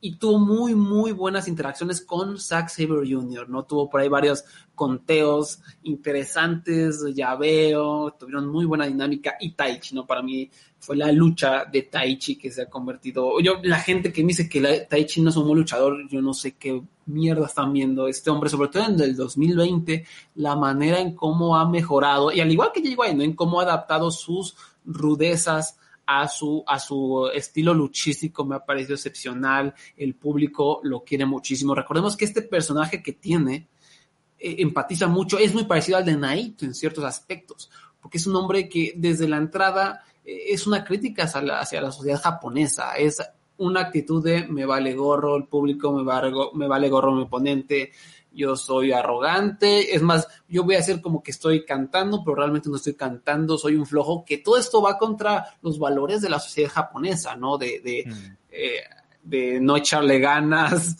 de insultar a todos, de no respetar, de ser medio este antihéroe. Y por eso es que el público lo quiere tanto, ¿no? Porque es como este badass, ¿no? Es el hombre, wow, vean lo que está haciendo, desafiando a la, a la sociedad, ¿no? Y me encanta cómo lo implementa, el público responde mucho a lo que él hace, porque también su timing es correcto, ¿no? Sabe cuándo hacer ciertos movimientos, sabe ya cuándo eh, quitarse los pantalones, sabe cómo me, amedrentar a todos. Digo, tampoco es que es una lucha que quiera volver a ver mañana, pero me, me sorprendió gratamente, sobre todo, repito, el trabajo de Tangaloa y, y pues me metió mucho eh, Taichi a la lucha. Y De casualidad, ¿tú sabes qué pasó con Mio Abe? Oye, buena pregunta. No sé, la- o sea, te puedo decir exclusivamente, no exclusivamente, pero del, del 2020 para acá tiene como 700 gravures, ¿no? Ha sacado un buen de videitos de esos que, que, que seguramente van a dejar satisfecho a mucho, mucho fanático de mi hijo Ave. Pero- investigar eso. Hasta, hasta el productor Copal maulló en, en honor a mi hijo Ave. Pero no, no, no sé realmente, creo que a lo mejor es algo de la pandemia que no quiera estar ahí o ya la corrieron, no sé, pero yo sí la extraño. Yo sí la extraño. Sí. Eh, ya, ya hablamos mucho de esta lucha, o sea, no sé por qué hablé tanto, lo siento. Eh, a continuación, Satoshi Kojima contra Kenta por el portafolio este de los Estados Unidos. Ah, qué lucha tan bonita. Pero ustedes empiecen porque yo aquí me debrayé y ahorita lo explico. Abraham, ¿qué opinaste de, de esta lucha? Eh, le doy cuatro estrellas, fue bella, duró lo que tenía que durar, ¿sabes? Este, fue todo lo que yo esperaba de Kenta y Kojima, especialmente en el 2021. Y, me y entonces, de, de nuevo, ¿tú te imaginas el pop que hubiera habido en el Tokyo Dome cuando él le dio, le dio a la male- al maletín? Sí. Yo brinqué cuando le dio al maletín. y, ¿sabes? Aquí no había duda de quién iba a ganar. Fue dos, dos veteranos haciendo lo que mejor hacen. Muy emocionante. Y de verdad, este, me gustó, me encantó. Eh, Javier, ¿tú qué opinas? Sobre todo, pues, eh, no has visto mucho a Kenta, a Kojima, supongo, últimamente. ¿Qué opinas de esta lucha de veteranos? A mí me encantan esas luchas donde una estrella emergente se enfrenta con un veterano. Kojima a mí me parece de, lo mejor que he visto en veteranos y es un poquito de la magia que tiene para mí la lucha libre mexicana y la japonesa, que tú ves luchadores de 50 años como Kojima o, o como Ishii, que Ishii también tendrá sus años, ese sí no sé cuántos años tendrá, y que son geniales, o sea, uno los ve y no son fofos, en cambio, vos te vas para Estados Unidos y, bueno, es otra historia, pero a lo que voy es que me encanta ese tipo de luchas, porque es que literal cuando entró Kojima y, y yo vi a Kenta, yo como que listo, se viene lo bueno, se vienen los putazos, y sí, no me decepcionaron, a mí me encanta mucho el estilo tan físico que tiene Kenta, el estilo strong style que es físico, que parece kickboxing en un momento y en otro momento parece boxeo y no es como que, real, me encanta la intensidad que los dos eh, brindaron a la lucha, más que todo Kojima, a mí me, me impresiona, o sea, cuando yo veo a un adulto mayor pelea, luchando a ese nivel, yo como que, bueno, no hay excusa, señores, o sea, no, no es que con la edad no se vuelva fofo. Estás, estás diciendo que Chris Jericho no es un buen eh, luchador a sus cuarenta y tantos años? Chris Jericho tiene buen personaje y tiene alma de promotor, solo diré eso. Pero veo a Kojima con sus 50, con sus 50 años, dan- dándose los putazos más serios con, con Kenta, yo como que qué genial. Y ese cierre con ese Go to Sleep fue genial. Pero tengo una duda sobre Kenta. Él tiene una camisa que dice el Go to Sleep Club, pero él es del Bullet Club o eso es otro, otra facción. Eso, él es del Bullet Club, sí. Porque es que casi todos los que yo veo del Bullet Club, ellos tienen como algo club. Pero por ejemplo, yo me acuerdo de Yoshihashi, que él tenía el Hunter Club. Yo como que, wow, eso es como chiste interno. Que no sé. ¿Yoshihashi o Yoshitatsu? Ese es Yoshitatsu de que me estás hablando. Ah, perdón, Yoshitatsu, perdón, perdón, me Es confundí. Yoshitatsu, recordemos esta hilarante historia en donde este, comenzó a hacer este personaje homenaje a Triple H, donde era como DX, y decía que iba a cazar al Bullet Club. Era el, el Bullet Club Hunter, era lo que era, ¿no? O sea. Y, este, y luego lo, lo, lo, lo ponían en comentarios a Yoshitatsu en inglés con Matt Striker. ¿Se acuerdan de Matt Striker? Ujú. Ay, sí. el profe. no sabía hablar nada de, de inglés bien, entonces nada más decía, yes, yes. ¿Y qué opinas de esta lucha, Yoshitatsu? Yes. Yoshitatsu, ¿te gusta esa movida? Yes, Yes. I will still, ¿no? Y así decía cosas. Y, y luego lo mandaron a México y dijo, no vuelvo a México nunca en mi vida, porque lo mandaron a luchar, ya saben, a, Naucalpan, creo, a la Arena México, y Yoshitatsu dijo, ¿qué es esto? Dios mío, rescátenme, y ya lo terminaron corriendo, anda ahorita en, en All Japan Pro Wrestling, de hecho tuvo una lucha loca contra, contra Jun Kasai, eh, pero Y hoy- hablamos de eso. Y hoy en Twitter invitó a John Cena a, a la empresa. Eso fue noticia hoy. Sí, John, John Cena va a ir a All Japan. Eso dice él. Estamos rompiendo noticias. John Cena contra Kento Miyahara. Va- vamos a rescatar a All Japan de la oscuridad. Vamos a quitarle el campeonato a ese panzón de su guama. Y vamos a encumbrar a John Cena como el nuevo as de Japón. Van a ver, van a ver. Este, gracias, por supuesto, a, a ese- esa conexión que tiene en su tiempo con WWE, con Yoshitatsu, el, el ex as del. Yoshitatsu ganó un pre-show en WrestleMania. Hay que tener más respeto, por favor. Ganó un Battle una- no mal Sí, una batalla real creo que ganó él, creo. No sé por qué Sí. estamos hablando de esto. Pero sí, sí entonces, este, sí, eh, Kenta está en el Bullet Club y todos tienen playeras del Bullet Club de algo. De Go to Sleep Club, Spoiler Club, Mamador Club, no sé qué. Y sí, es- esta lucha a mí me. O sea, yo. Kojima, cuando salió, la música mojadísima que tiene, lo veías en los ojos, se veía súper emotivo, ¿no? Seguramente feliz por la oportunidad de tener la que seguramente será su última lucha mano a mano en un Tokyo Dome, ¿no? en un momento pandémico extraño, tener esta oportunidad. Yo estaba muy feliz y dije en mi mente, maldita, maldita sea pandemia. O sea, si hay muchas cosas más importantes que esto, pero en este momento dije, maldita sea pandemia que no me dejaste escuchar al público gritarle a Kojima, al público emocionado por ver a Kojima en el Tokyo Dome, a un público emocionado por Kojima a punto de arrancarle la cabeza a Kenta con un lariato, un público que no pudo gritar el hinchazo bacayoro que, que hace en el, en el, en el, en la esquina. En la esquina. Me, me molestó mucho eso. Dije, maldita sea. Y esta lucha, además de que fue profesional, dos veteranos, ¿no? Con emotividad que salieron, una estructura simple que funcionó, divertida, todo bien. Y, y, además viéndola fue como todo un trip, ¿no? Empecé a pensar en eso de la pandemia, ¿no? ¿Qué hubiera pasado si no hubiera pandemia? Si hubiera estado aquí John Moxley. También saben de qué me acordé, de Juice Robinson. O sea, dije, qué terrible hubiera sido haber visto al mojón de y perdón, fanáticos de Juice Robinson, pónganle pausa o adelántenle porque estoy a punto de enterrarlo. O sea, durante esta lucha fue como, Imagínate que en vez de este macho alfa Kojima leyenda que hace 10 años estaba en el evento estelar contra Tanahashi dando una de las mejores luchas de todos los tiempos y está aquí otra vez contra Kenta y el público. Imagínate que hubiera estado un pinche Juice Robinson que no le echa ganas a nada, a nada que nada más está ahí cobrando sus cheques, que es un sujeto huevón, que está ahí porque está rostro y porque le gusta mucho a las japonesas y no ofrece nada, lleva sin ofrecerle nada a esta empresa por dos o tres años. Imagínate que nos hubiera quitado este, este momento, ese mojón de Jules Robinson, o sea, no sé, me, me, surgió este odio hacia Yus y me acordé de todas las luchas horribles que tuve que ver de él en el G1 Climax, de lo poco que hizo en, durante los últimos seis meses, de lo aburrido que es su personaje, de lo aburrido que es verlo luchar. Y dije, sáquenlo de esta empresa, igual que Dave Finney, que los dos se me vayan.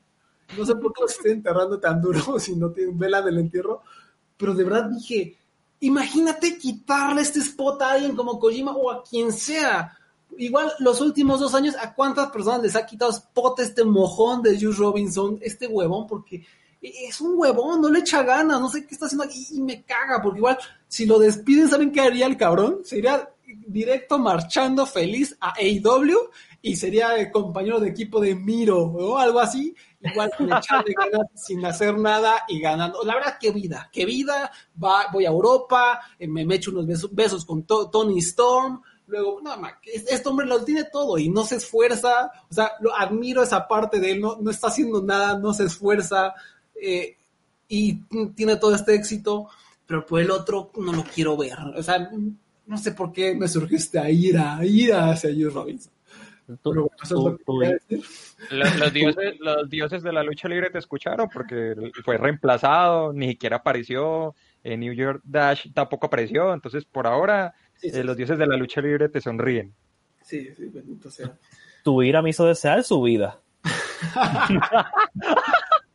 sí, sí, sí. En la parte de Tony Storm es lo único que yo de verdad le envidio esta vida y la otra. Eso es delicioso. Sí, no, o sea, mi, mi respeto o sea, a lo que le hace, pero sí, también pensé de que hubiera pasado, imagínate John Moxley contra Satoshi Kojima, ¿no? Que hubiera wow. sucedido, ¿no? Wow. Ah, y, y, Moxley todo emocionado. Entonces, como, como verán, pues me debrayé durante esta lucha y, y sí me puse muy feliz viendo a, a mi tío Kojima por ahí. Eh, sí, fue todo un trip. ¿Qué más? Vimos un comercial donde Naito va a... Está hablando con el dueño de la empresa, cuyo nombre se me olvidó, y van a hacer un juego para móviles, no sé qué, bastante tonto, se llama New Japan Strong Spirit de Video Game. Luego, ah, por cierto, eh, al parecer New Japan va a llegar a televisión estadounidense otra vez. Recordemos, antes estaban en Axis TV, eh, después valió gorro. Impact, con tal de no desaparecer, Impact es tan patético que tuvo que comprar toda una empresa, toda una televisora para que pudieran tener dónde transmitirse. Y pues, como Axis compró Impact, pues mandaron al carajo a New Japan Pro Wrestling.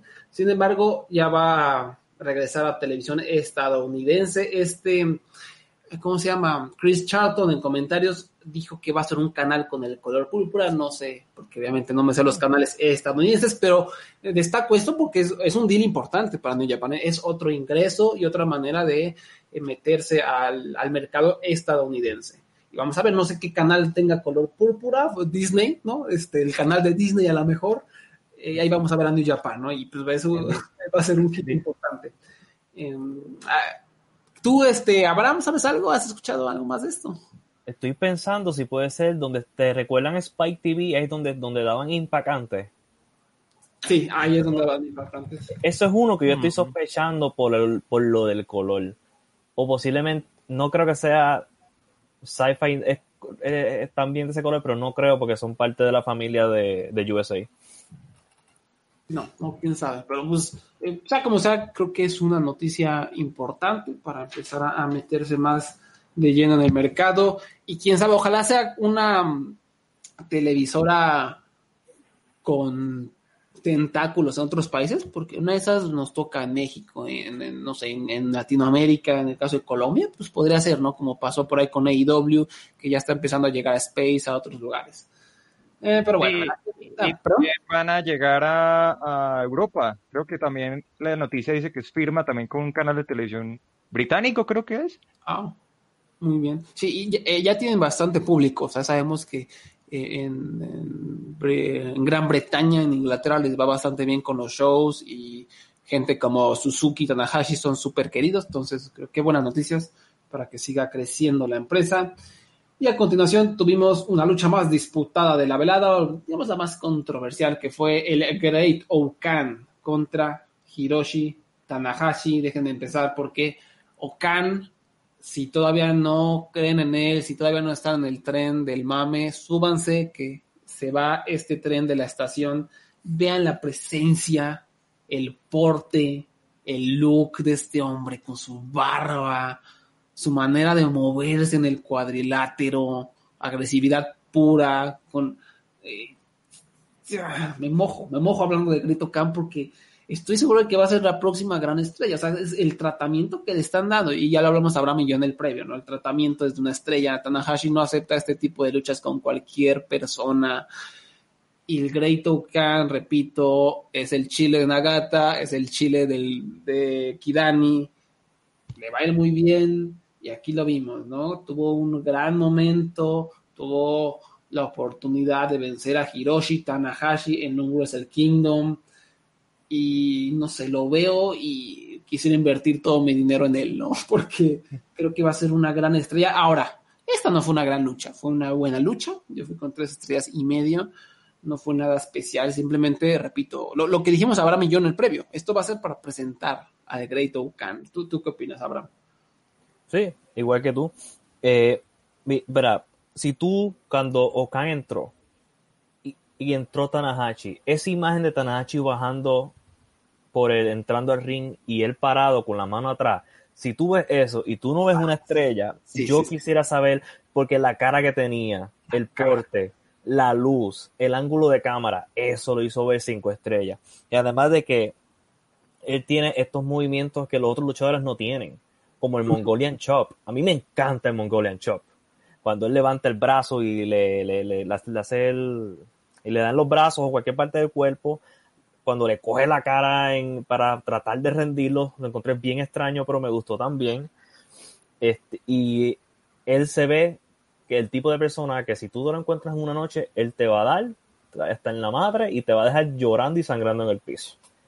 Y Tanahashi, y Tanahashi se vio que pasó mucho trabajo, ¿verdad? Hablando en kayfabe y esto fue para mí, no fue una lucha, ¿verdad? No fue una tremenda lucha, pero fue una tremenda introducción y con el moveset y como se veía Great Khan, si tú no estás montado, como tú dijiste, el tren va a arrancar. El de verdad, él es una estrella.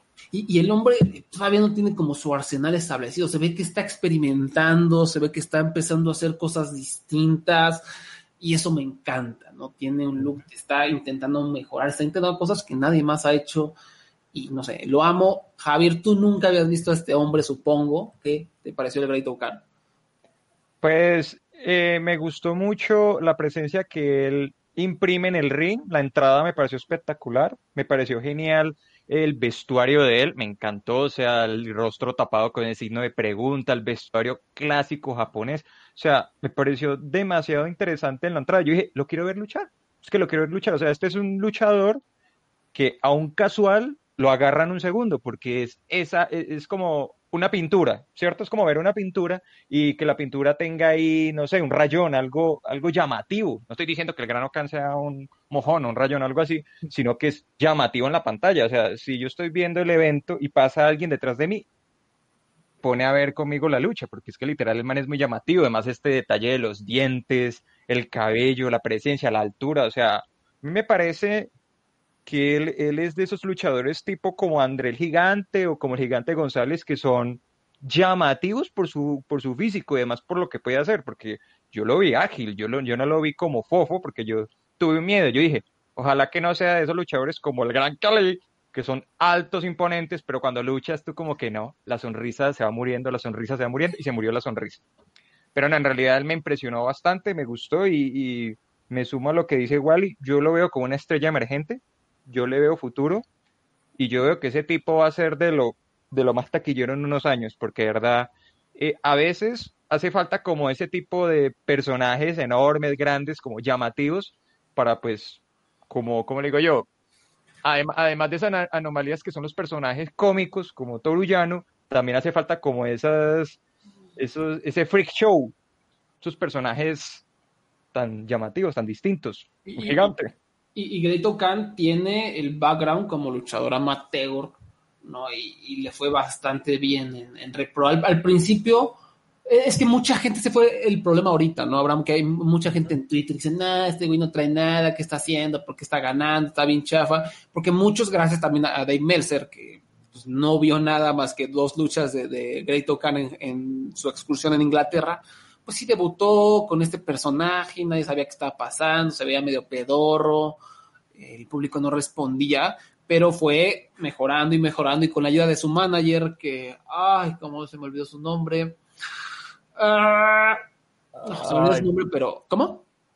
Espérate, estoy, estoy buscándolo. No, es, bueno, el manager en Inglaterra que fue instrumental en ayudarle a darle confianza, en encumbrarlo como un killer y me encantaría que se lo trajeran a Japón también para tirar paro y para echarse los promazos, pero va a estar difícil.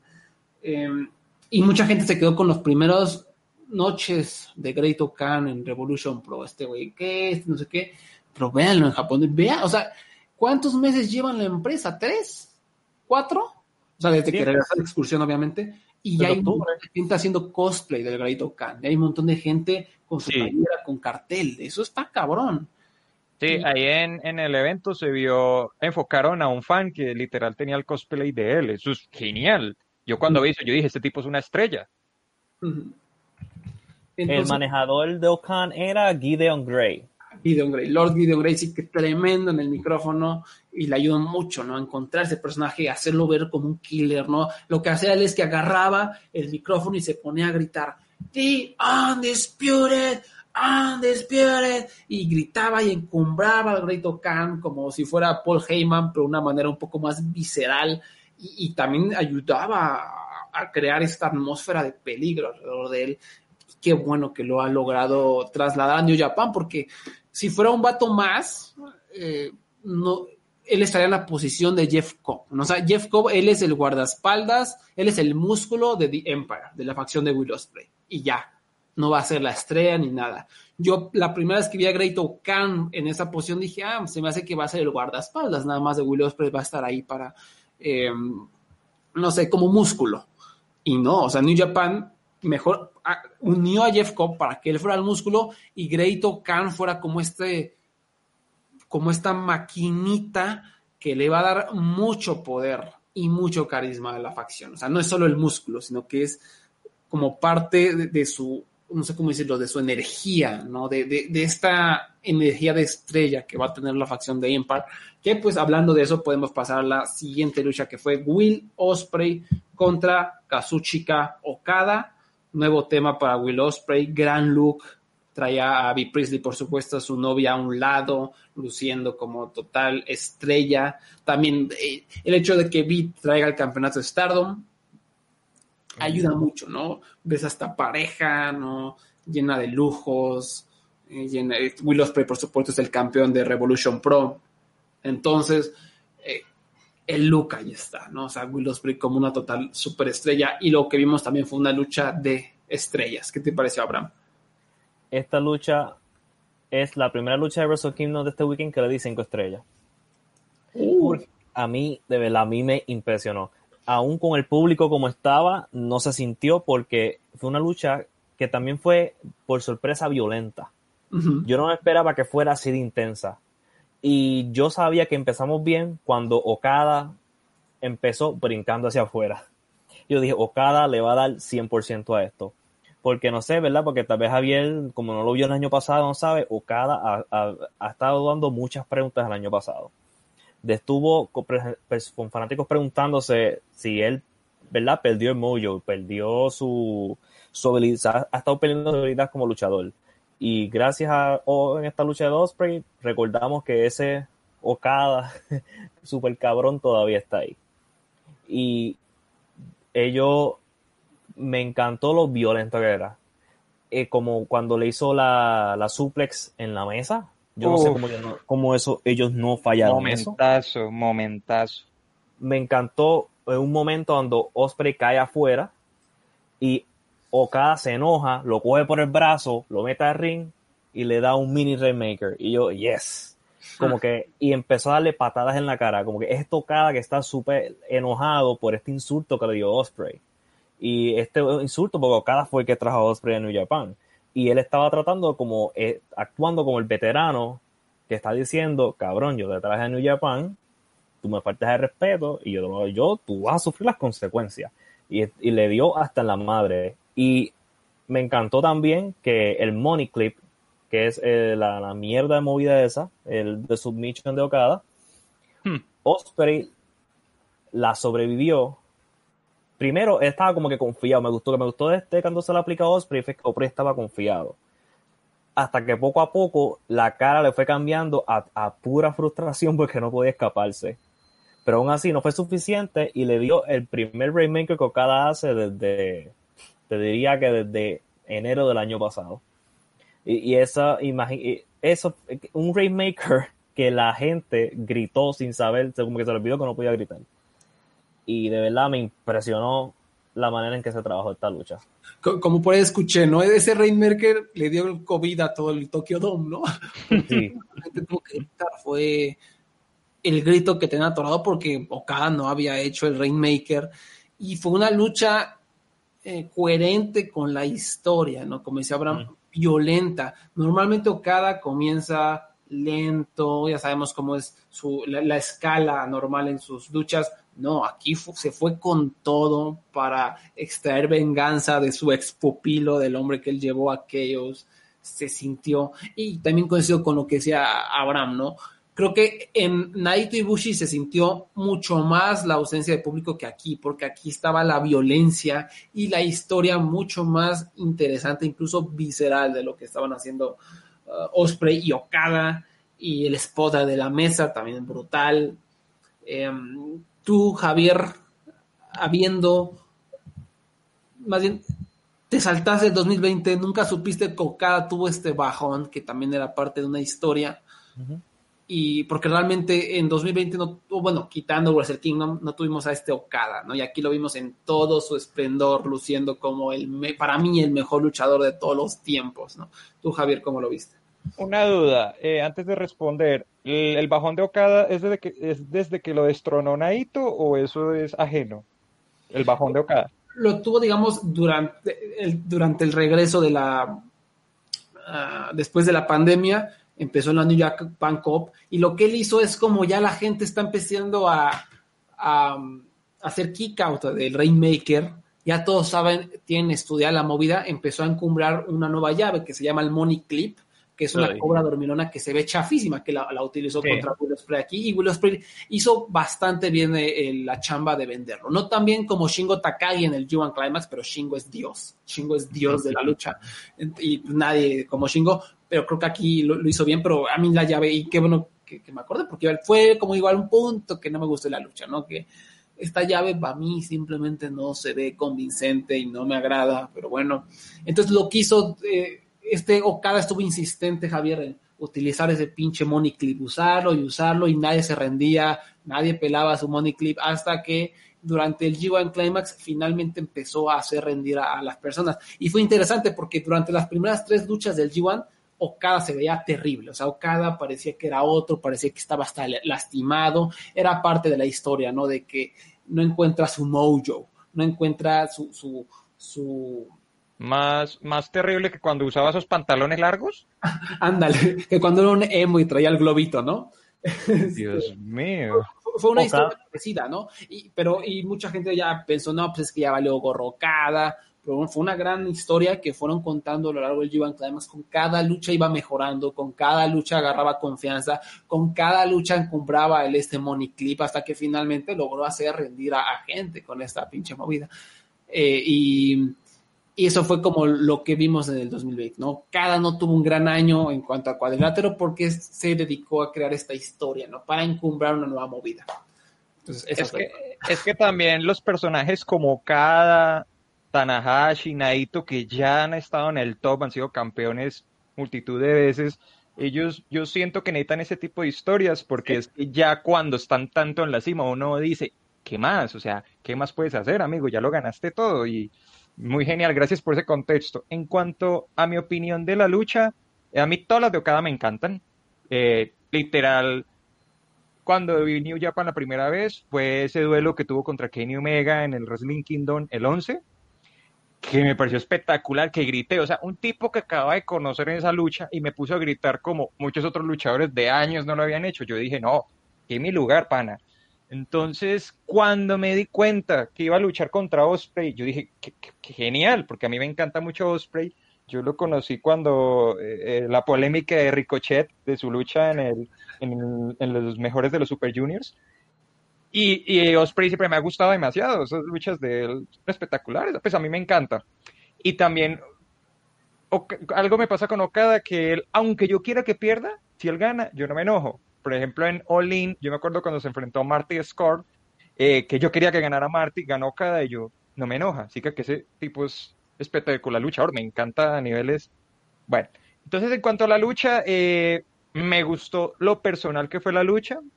Ahí agarré contexto de que Osprey se había ido de caos, había empezado Empire, ahí con Jeff Koff y con la novia. Y me pareció muy interesante eso del pupilo que dejaba atrás a su, a su maestro. Ah, ya eres débil, ya no me sirves, necesito a alguien fuerte, fuerte como yo, ahora yo seré el fuerte. Y yo, wow, me gusta eso. Y cuando chocaron, me pareció genial. Intensa la lucha, eh, así como dijo, dijo Abraham, me encantó ese suplex contra la mesa, yo lo sufrí, yo, wow, qué guamazo, o sea, qué genial. Que de verdad a mí, a mí en lo personal, esas historias de yo odio a ese tipo y, y, va a montar el ring, lo voy a matar. Y si yo veo que pues la lucha no es así intensa como sus palabras, yo me caigo, como público, yo me caigo. Si el tipo en una promo me vende que quiere matar al otro tipo que están camerinos, que cuando yo los vea a los dos parados en un ring luchando, que yo vea eso, que yo vea que el tipo en, en cada descuido del otro le mete una patada baja, golpe, o sea, me pareció muy genial. Y ya la lucha me encantó, fue mi, literal, es mi favorita de las dos noches. Esa fue la que más gocé, la que yo digo, me la voy a repetir dos, tres, cuatro, cinco veces porque de verdad hay muchos detalles. Por ejemplo, ese detalle de que Osprey se espera, claro, ah, él es joven, él es novato, entonces él, él es más emocional, en cambio cada es más frío, o cada no se enoja hasta la mitad de la lucha, que es cuando le hacen el suplex contra la mesa, porque antes de eso Okada se ve tranquilo, se ve como yo voy a ganarle a este novato que se emociona con nada. Pero desde ese momento tú ves que Okada aprieta, aprieta los dientes, le hace ese Rainmaker que yo, ¡ay, qué genial llave! Yo como que me duele. Pero es que no le hace el Rainmaker ni una, ni dos, sino tres veces hasta donde yo conté. O sea, lo quería acabar y yo... Qué genial porque así pierda Osprey. Osprey se ve espectacular porque Okada necesitó literal...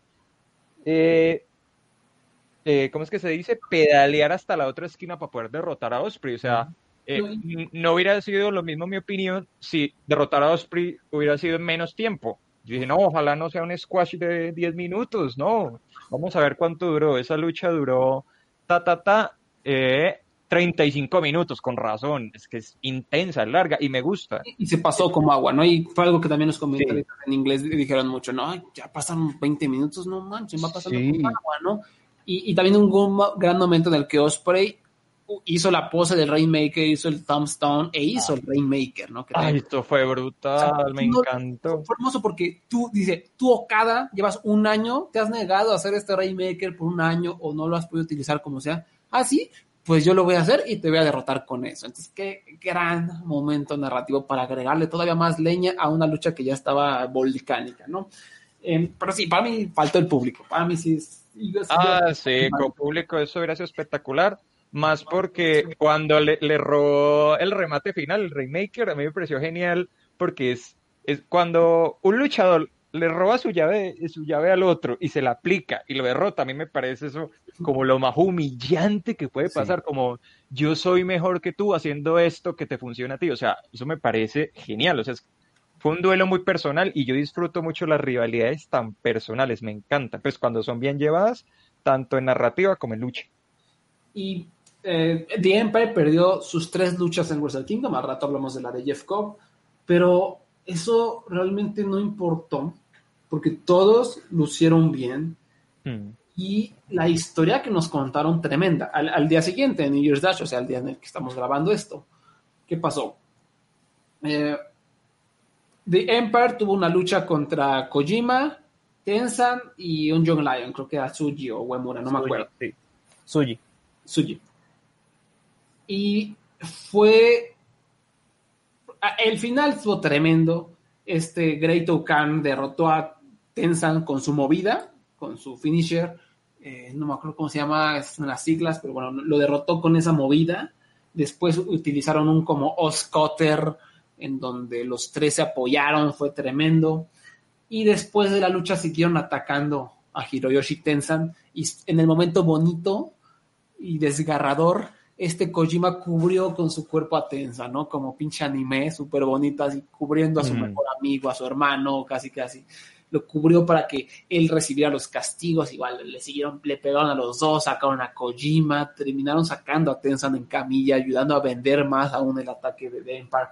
Y lo mejor fue el promo. Agarró Will Ospreay el micrófono enojadísimo.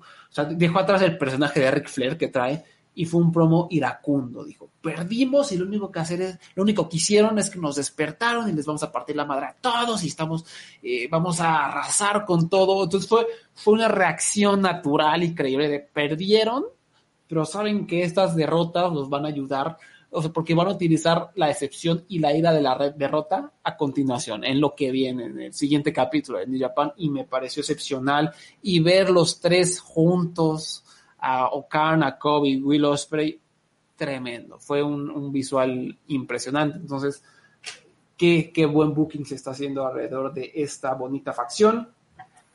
Em, después ya, ya, ya hablamos de Naito contra Ibushi. Después, en el día 2, obviamente las luchas de Stardom no, no se transmitieron, ya, ya expliqué por qué en el previo. Y la primera lucha fue por el, el KOPW. Championship. Eh, ganó Yano Toru, ¿no? Sí, ganó Yano Toru.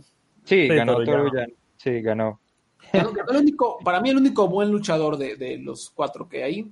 Este, ah, lo, lo que dijimos, Bush in absoluto meco, un meco parado este hombre, y no- como dijimos, no hizo nada y además estuvo dos horas tumbado hasta que lo cubrió Toruyano, porque lo tumbaron, luego Chase, Owens lo intentó cubrir, Bad Luck lo intentó cubrir, se pelearon, les dieron un golpe bajo, ya no lo cubrió y ganó la lucha. Durante todo ese tiempo, este absoluto percebe de Bush estuvo ahí eh, recostado sin hacer nada.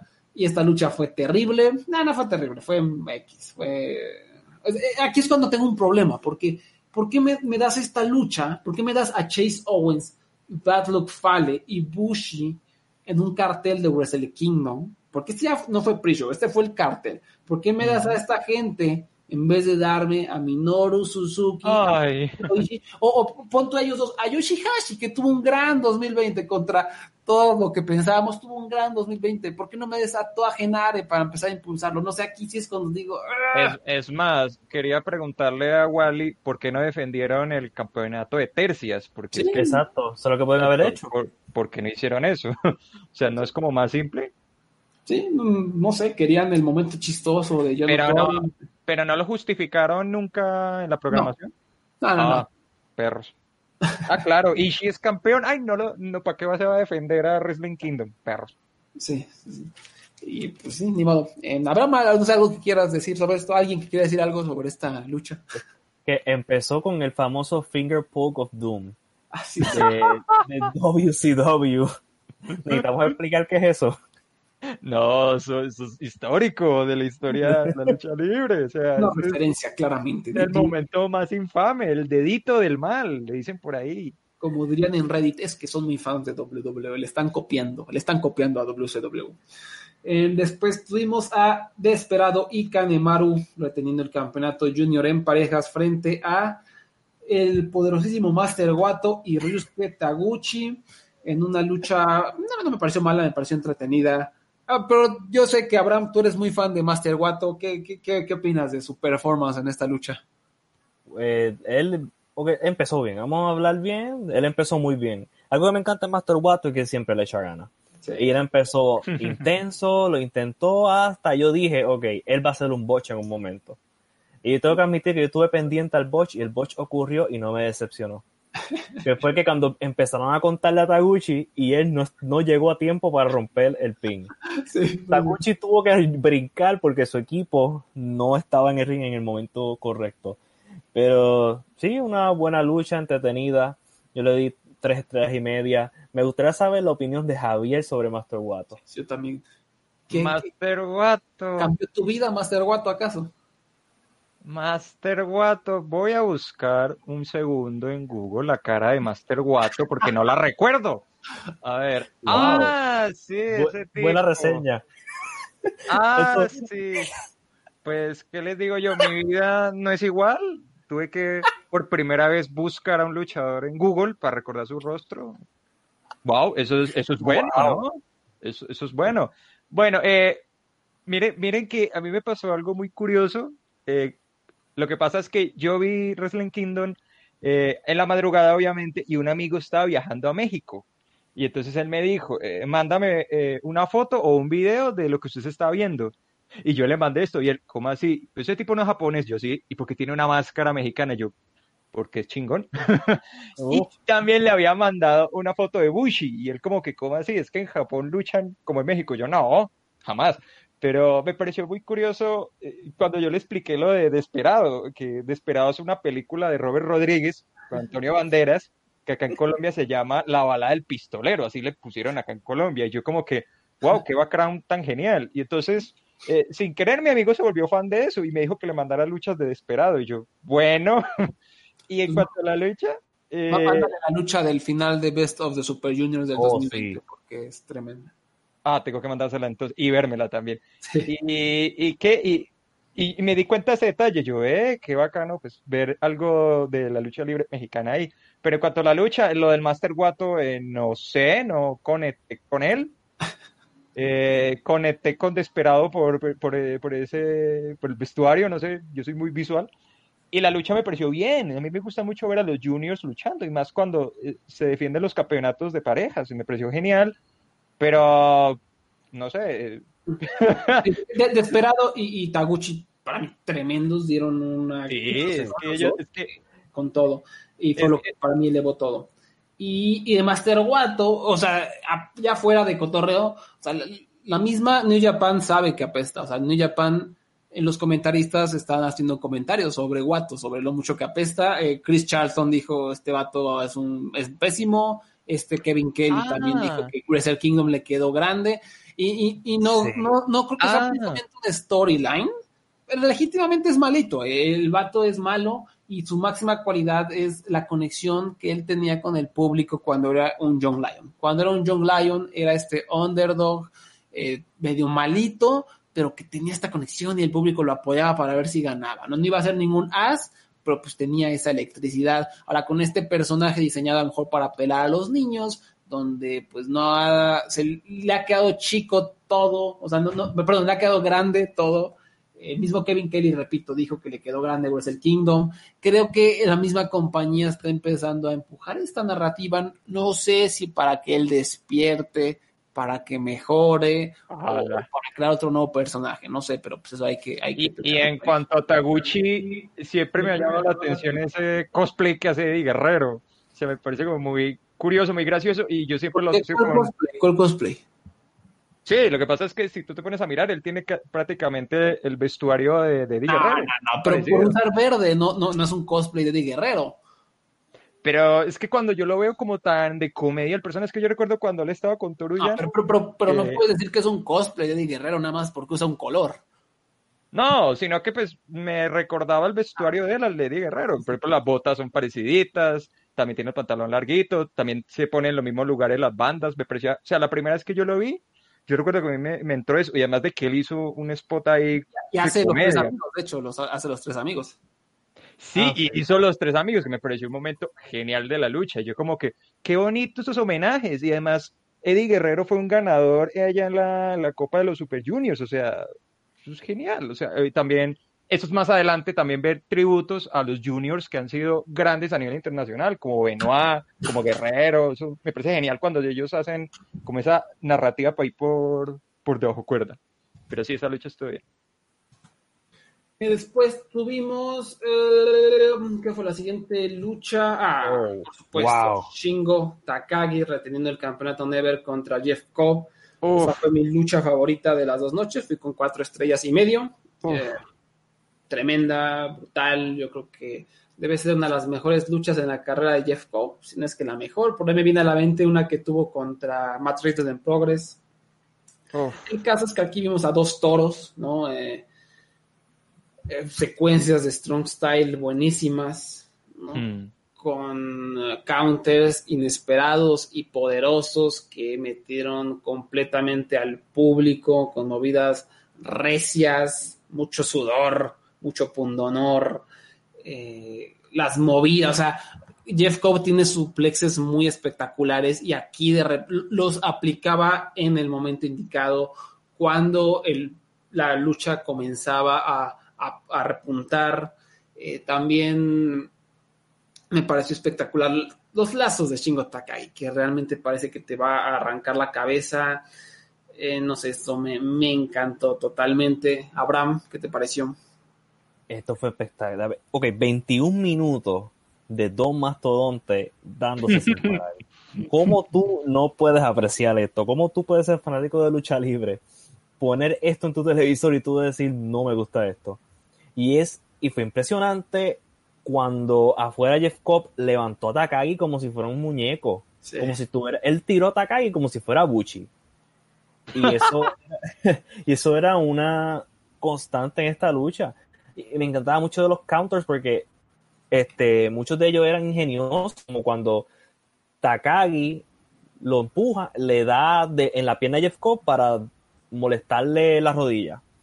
O cuando él hizo, te- cuando Jeff Cobb hace su movida final y no le pudo contra inmediatamente porque cayó en la misma rodilla fuerte. Y son 21 minutos de dos hombres dándose hasta en la madre. Y si tú eres fanático de lucha libre, tú vas a poner esto, tú vas a amarlo, tú vas a apreciarlo. Confía en mí. Si esta de verdad yo creo que fue mi segunda lucha favorita de todo el weekend. Y Shingo es, es Dios, o sea, qué Shingo. luchador tan perfecto y mojado. Y por supuesto tenía que venir de Dragon Gate, la, la mejor empresa. Eh, pero tú, Javier, ¿qué, qué te pareció este luchón? Porque es justo lo que a ti te gusta, ¿no? Tipo Sí. Strong Yo- Style, ¿no? Yo me uno a la, a la opinión de Abraham, es mi segunda lucha favorita y sencillamente porque no tenía contexto, porque si hubiera tenido contexto yo creo que sería la número uno para mí. O sea, yo creo que en el número uno tengo esa y la de Osprey. Y no me hizo extrañar a Goto defendiendo el Neverweight, porque yo recuerdo que Goto es un luchador muy por el estilo de él, así físico, recio, que, que me lo hizo recordar Shingo.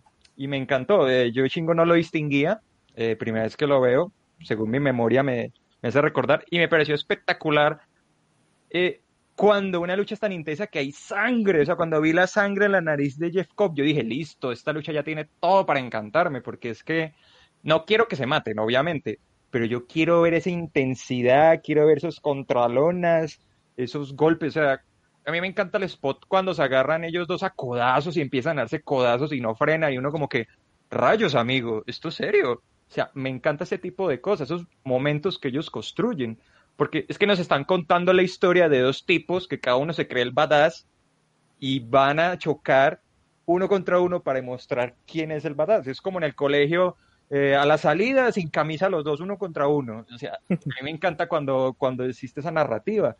Y, y Jeff Cobb es de esos luchadores que a mí me fascinan, como Brody Lee, que son enormes, pero son atléticos. Y eso me encanta. Ahí veo un ejercicio físico y veo una dedicación, porque es que de verdad ver a ese tipo saltar a mí me parece muy fuera, muy fuera de, serie. Yo como que, wow. Como ese, tipo, ese típico spot que rebotan en las cuerdas y el uno salta sobre el otro, pero en este caso fue Jeff Koff, que saltó y yo como que, Dios mío, hermano, usted, usted pesa 100 kilos más que yo y salta más que yo. Increíble, hermano. O sea, me encantó. Perdón, hubo un spot que eh, no sé ni cómo decirlo, fue un fallaway, power slam, o sea, como la movida que hace bandido desde la tercera cuerda con el oponente en los brazos, pero Jeff Cobb la hizo parado, se echó un salto mortal con Shingo Takagi en los brazos para aplicarle el power slam. Fue increíble. ¿Como al Spanish Fly o cuál? Pues, más o menos lo agarró en los brazos, o sea, cargó a, a Shingo Takagi y parado se echó un, o sea, se echó un salto mortal para atrás, todavía con Shingo Sí. Takagi en los brazos para que al aterrizar en el salto mortal le cayera encima a Shingo Takagi que estaba en sus brazos. Y fue como, verga, este güey, o sea, qué poder. Yo, yo- yo recuerdo, yo recuerdo que el narrador decía algo como, este tipo es muy sádico porque se lastimó a sí mismo al hacer esto y lastimó a su enemigo. O sea, qué locura la de este tipo. Y yo, sí, tiene toda la razón, tiene que ser un sádico para querer herir al otro y herirse uno en el camino. Yo, wow, esta lucha me encantó, es que tiene, todos tiene todos y cada uno de los detalles, excepto el público, que a mí me encantan para una lucha que yo diga, me la va a repetir. Es más, o sea, me la va a repetir en cualquier momento. Sí, fue muy, muy, muy bonita. Y Shingo Takagi, como siempre di- dijimos, ¿no? El, el año pasado fue uno de los MVPs de New Japan, hace dos años también. Y era, fue buenísimo en Dragon Gate. Y ojalá, no, o sea, este va a ser como el tope. O sea, no creo que lo veamos en estelares, pero pues yo sí tengo esperanza de que a lo mejor. eh, como decía, creo que Abraham ¿no? en el Slack, o no me acuerdo quién decía que, que pues, ojalá una final de un G1 a alguien, ¿no? algo que le den a este hombre, porque eh, Si se la dan a Sanada, que se la den a él. sí. Por eso. Y qué, qué buena transición, porque la siguiente lucha fue la, la controversial, digamos, Ah. nada contra Evil, que fue buena, a mí me pareció buena. eh, esos dos hombres tienen buen, buena química y aquí lo demostraron. Eh, digo, tampoco es que la quiera volver a ver, pero no sé, me gustó que al principio la, la historia que contaron fue la de dos hombres, dos ex amigos que se conocen muy bien, que se estaban bloqueando muchas movidas por, por este mismo factor. Eh, después, si lo vemos también de modo irónico, hubo momentos muy chistosos, cortesía de Dick Togo, que se echó unos spots como si fuera Charles Chaplin, aventándose a la mesa eh, y, le, y le pagan, qué bueno. ¿Qué más? El clavadito, ¿qué más tengo aquí apuntado? El final, o sea, los últimos dos, tres minutos, minutos de esta lucha, creo que Sanada le puso más energía a eso que a todo el 2020 junto. O toda su carrera en New Japan. Sí. y pues sí, o sea, no, no la voy a volver a ver, pero creo que hicieron un buen trabajo y, y- también, a pesar de que no nos guste Evil, a pesar de que no nos guste Sanada, el público desde el minuto uno estuvo metido, estuvo haciendo mucho ruido, estuvo aplaudiendo mucho y eso nos habla de lo mucho que ellos aman a estos dos hombres. Y lo mismo, cuando Evil ganó el campeonato, a pesar de que todos odiamos su reinado, tú te metías a, Twitter en Japón y no veías críticas a Evil, realmente no veías a gente muy enojada con él, porque eh, ahí así se le ve como una estrella, o por lo menos se le ve como alguien querido, ¿no? Lo mismo que con Sanada. Abraham, tú también eh, te estaban temblando las piernitas por esta lucha, ¿qué te pareció? Sí, estaba, nervioso. No, este. La. Cuando estaba hablando Javier ahorita de la lucha de Okada y Osprey, que esos dos se veían que una rivalidad donde se quieren dar hasta en la madre. Esta lucha yo no, sen- yo no sentí al principio que empezó así. Porque empieza con Sanada, haciendo la movida que lo trancan en medio del ring. Y yo me quedé, ok, podemos empezar a odiarnos nosotros dos. Y este, al principio estaba como que medio un problemita de yo caer en tiempo en la lucha. Pero después fue mejorando. Como tú dijiste, ellos tienen buena química. Y además, hablando de, de- de momentos graciosos, cuando tumbaron dos veces al timekeeper en la mesa, Ay, yo amé ese momento. yo, yo, me, yo dije, aquí, aquí nos vamos a tener, no vamos a saber quién ganó el resto de la noche. Y igual que lo dictó brincando en la, en la escalera. O- Y parece que cogieron una libreta, apuntaron todos sus spots, los hicieron todos, porque Evil hace todas las trampas del mundo. Y eh, de verdad era exactamente, fue un poco mejor, lo positivo que fue un poco mejor, un poco mejor de lo que yo esperaba, pero en parte era lo que yo esperaba. Ellos haciendo sus spots, este, y de vez en cuando, pues, durando, yo preguntándome cuando se iba a acabar ya como a los 10, 15 minutos. Y, y- y tú, Javier, no sé si seas fan de Sanada o Evil, o porque o sea, no, no te tocó sufrir el reinado de Evil del 2020, que fue absolutamente atroz, no eran luchas Eh, pues- estilo africanas de WWE en donde duraba 40 minutos y decidían los últimos 5 minutos empezar a hacer trampa, ¿no? Dice, ah, tanto para esa mamada, pues ¿para qué me haces verte, no? Entonces, sí, ¿qué, Eh, qué te parece? Perdón.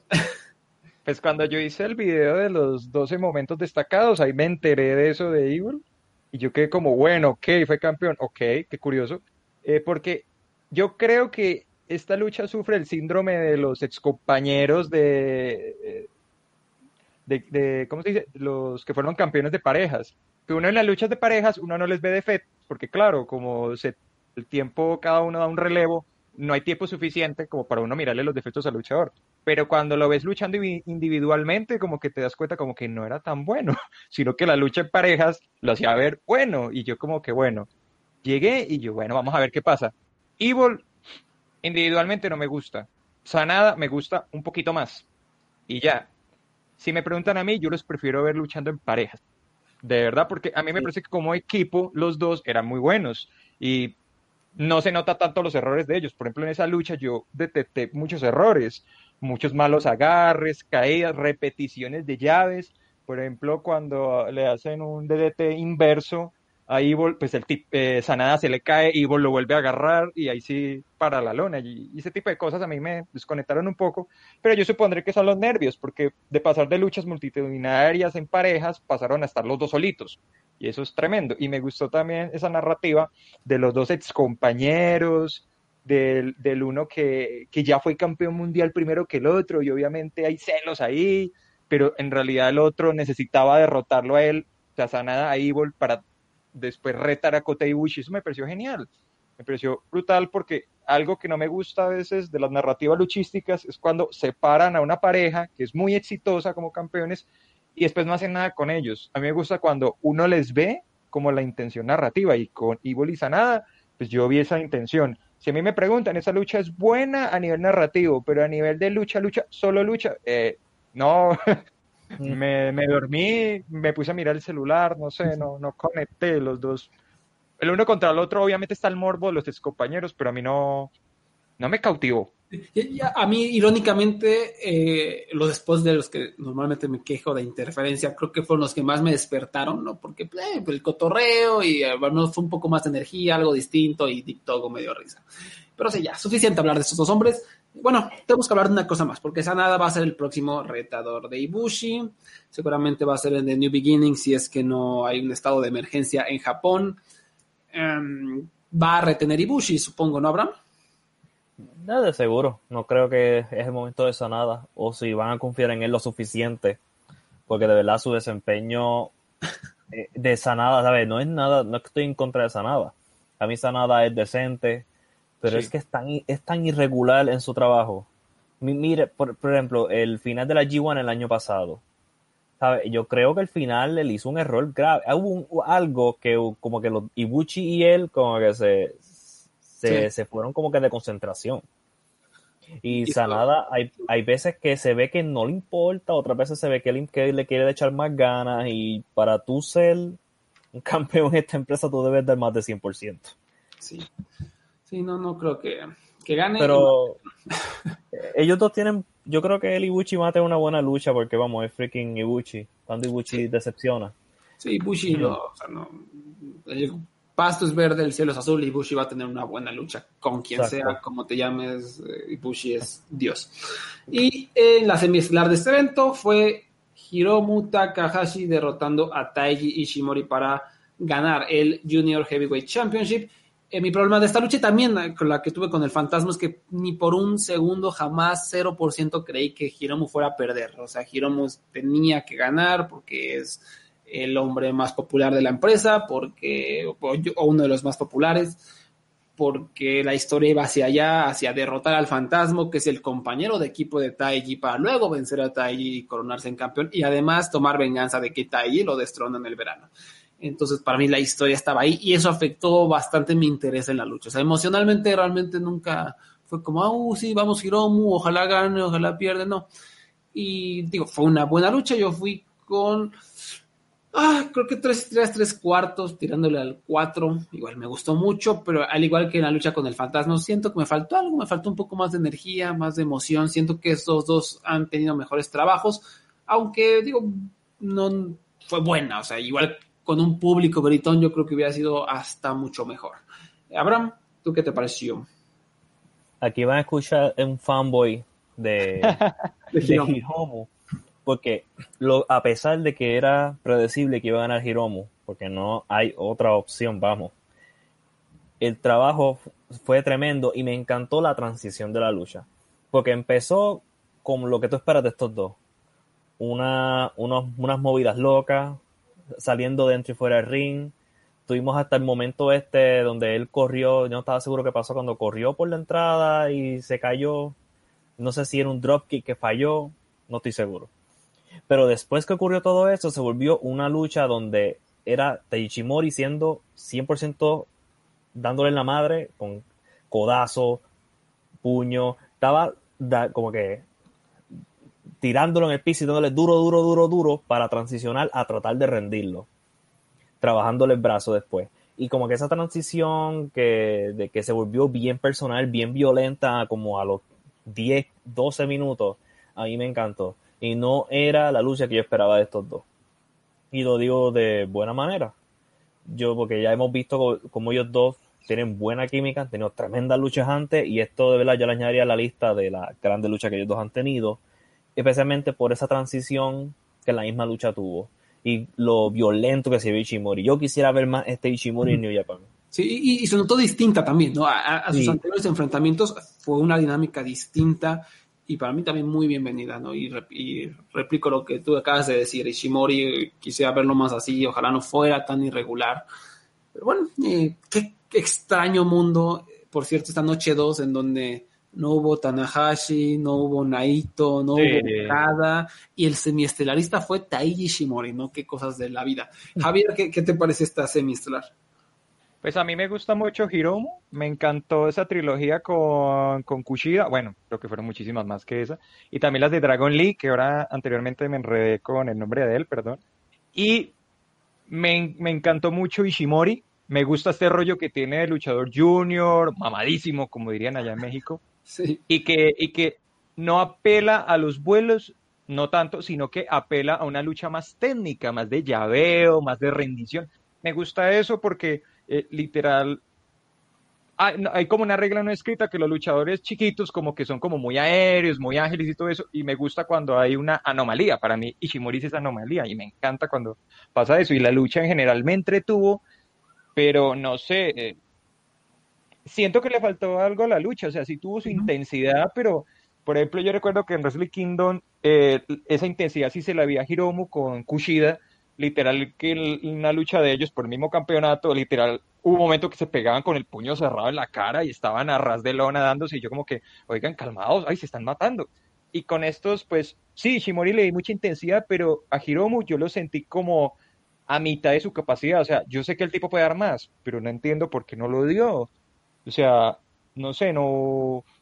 Para mí estuvo un 90%, yo, yo quería ese 10% más, pero Ishimori sí lo vi el 100% y me sumo a lo que dice Abraham, de que me encanta verlo en esa faceta ruda, esa faceta violenta, esa faceta física del tipo literal, con ese, con ese crossface, literal que era arrancarle la cabeza a Hiromu y eso me encantaba.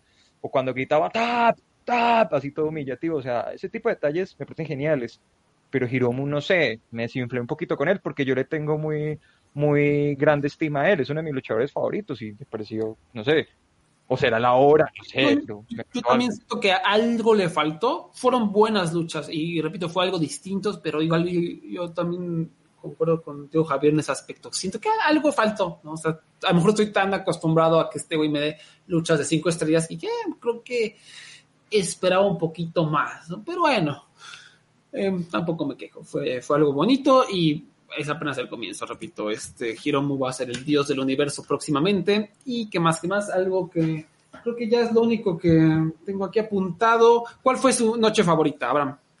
Noche 1. ¿Tú, Porque con la, con Ah, excepción de la noche tag team, el resto estuvo, ¿sabes? No tengo quejas del resto de la cartelera. ¿Tú, Javier?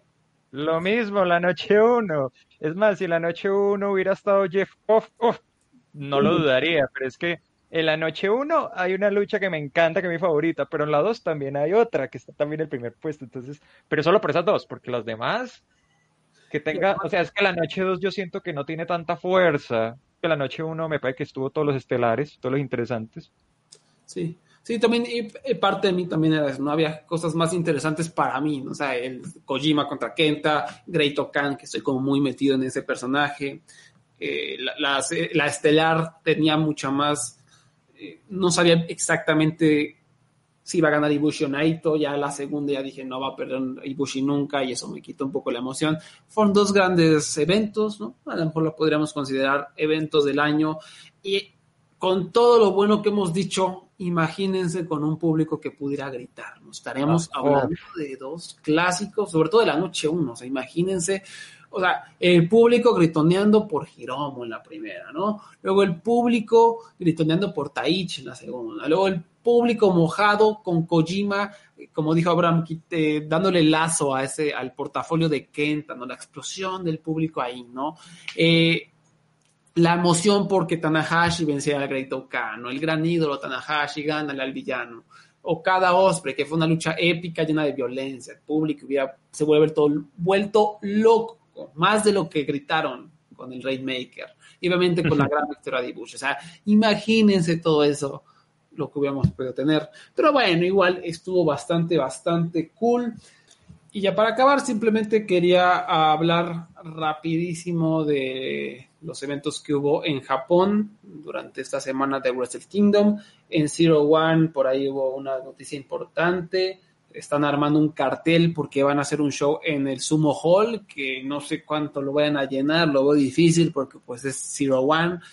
Igual el cartel que se están armando es tremendo. Y el show que, que grabaron va a transmitirse el 10 o 11 de enero, me parece. Entonces hay que esperar para verlo. En Tokio, Yoshi Pro tuvo, como siempre, su show del 4 de enero muy bueno, muy divertido, muy fácil de ver. Miyu Yamashita derrotó a Makito por knockout, una lucha muy entretenida. Y en la estelar, la gran sorpresa, Rika Tatsumi derrotó a Yuka Sakazaki para ganar el campeonato de las princesas. Igual fue una muy buena lucha. Yo fui con cuatro estrellas, se las recomiendo mucho, aunque sí fue sorpresivo que le quitaran el campeonato a Yuka. No sé si sea la mejor de las decisiones, pero bueno, es Tokyo Pro, creo que podemos confiar un poquillo en ellos. Y además hubo un show de Pro Wrestling Noah que fue sorpresa, que todavía no veo, entonces no, no puedo hablar de él. Y All Japan Pro Wrestling tuvo dos eventos, sus tradicionales New Year Wars el día 2 de enero y 3 de enero. El día 2 fue un show bastante entretenido en general, culminando con una muy buena lucha de, yo creo que tres estrellas, tres cuartos, a lo mejor cuatro estrellas, por el campeonato en parejas de All Japan. Kento Miyahara y Yuma Oyagi derrotaron a los gigantes violentos y, lentos, este, Shuji Shikawa y Suwama. Eh, valió mucho la pena. Lo, que hicieron en esta lucha fue encumbrar a Yuma Oyagi, que al día siguiente iba a retar a Suwama por la triple corona. Y de hecho, en esta lucha hizo rendir a Suwama con un show code. Y fue un gran momento. Esta lucha vale mucho la pena. En la noche 2, eh, no, la vi, solo vi el evento estelar. Pero en la semiestelar tenemos a Jun Kasai, el amo de la lucha violenta, en una lucha de mesas, sillas y escaleras, derrotando a Yoshitatsu. Tengo que verla, todavía no la veo, pero esto se ve muy divertido. Y en la estelar, Suwama derrotó a Yuma Oyagi para retener la triple corona. ¿Vieron esta lucha? Sí, yo la vi. ¿Qué, qué, qué, qué te pareció la actuación de mi tío Suwama? Suwama, bueno. Lo, lo hicieron, Acabas lo hicieron, de a Suwama por mí, así exactamente. bueno. lo, eh, lo hicieron, mira, Yuma Oyagi brincó por todo el ring para hacer ver, ver, a este hombre como lo más terrible del mundo. Yo, yo, se la doy.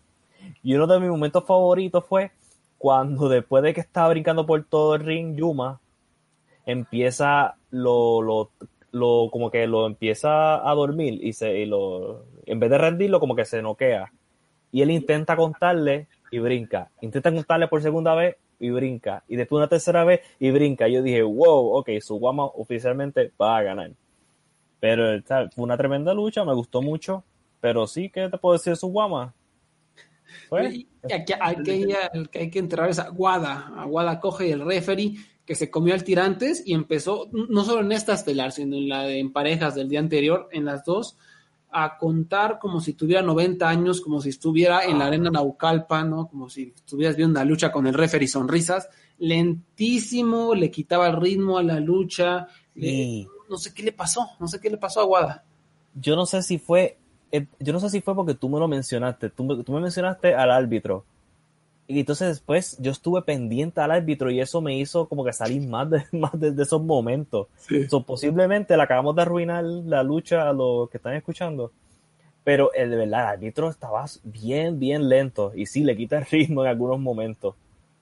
Sí, pe- pero igual vale la pena para mí. Creo Sí. que es la mejor lucha que le he visto a su ama desde, no sé, porque de verdad saben que este hombre lo, lo detesto y se me hace lento. Y, y quiero, quiero poner este contraste e- en la mesa.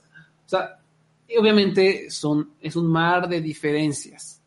Pero este es uno de los eventos importantes de, de All Japan en el año, porque toda la gente está pendiente a Wrestle Kingdom, a la escena japonesa, y tú ves el evento estelar de New Japan, perdón por la comparación, ves el evento estelar de New Japan y Jay White en el careo inicial, estos dos seres que parece que los esculpieron en la Grecia antigua, mamados, rostros increíbles con un poder de, estrellas, y luego ves el evento estelar de All Japan y ves a Suwama, que parece el borracho de la cantina, pues, el borracho de la cantina este señor, como el borracho de la cantina también. Eh, pues, ¿qué te puedo decir? Y ves a Guada luchando como si, digo, perdón, referiendo, como se le quiera decir, como si estuviera en México, es una visual muy mal para la empresa. Y no sé, no sé, porque a- pesar de sus defectos, All Japan es entretenida y tiene cosas muy chidas. Y estos eventos fueron entretenidos, eh, o la noche uno que yo vi. No sé qué hacen todavía con su Guama como campeón. No es que haya movido boletos, no es que sea. Tienes a Kento Miyahara, ¿qué están haciendo? Tienes a Kento, motherfucking Miyahara, que es uno de los mejores luchadores de las últimas dos décadas.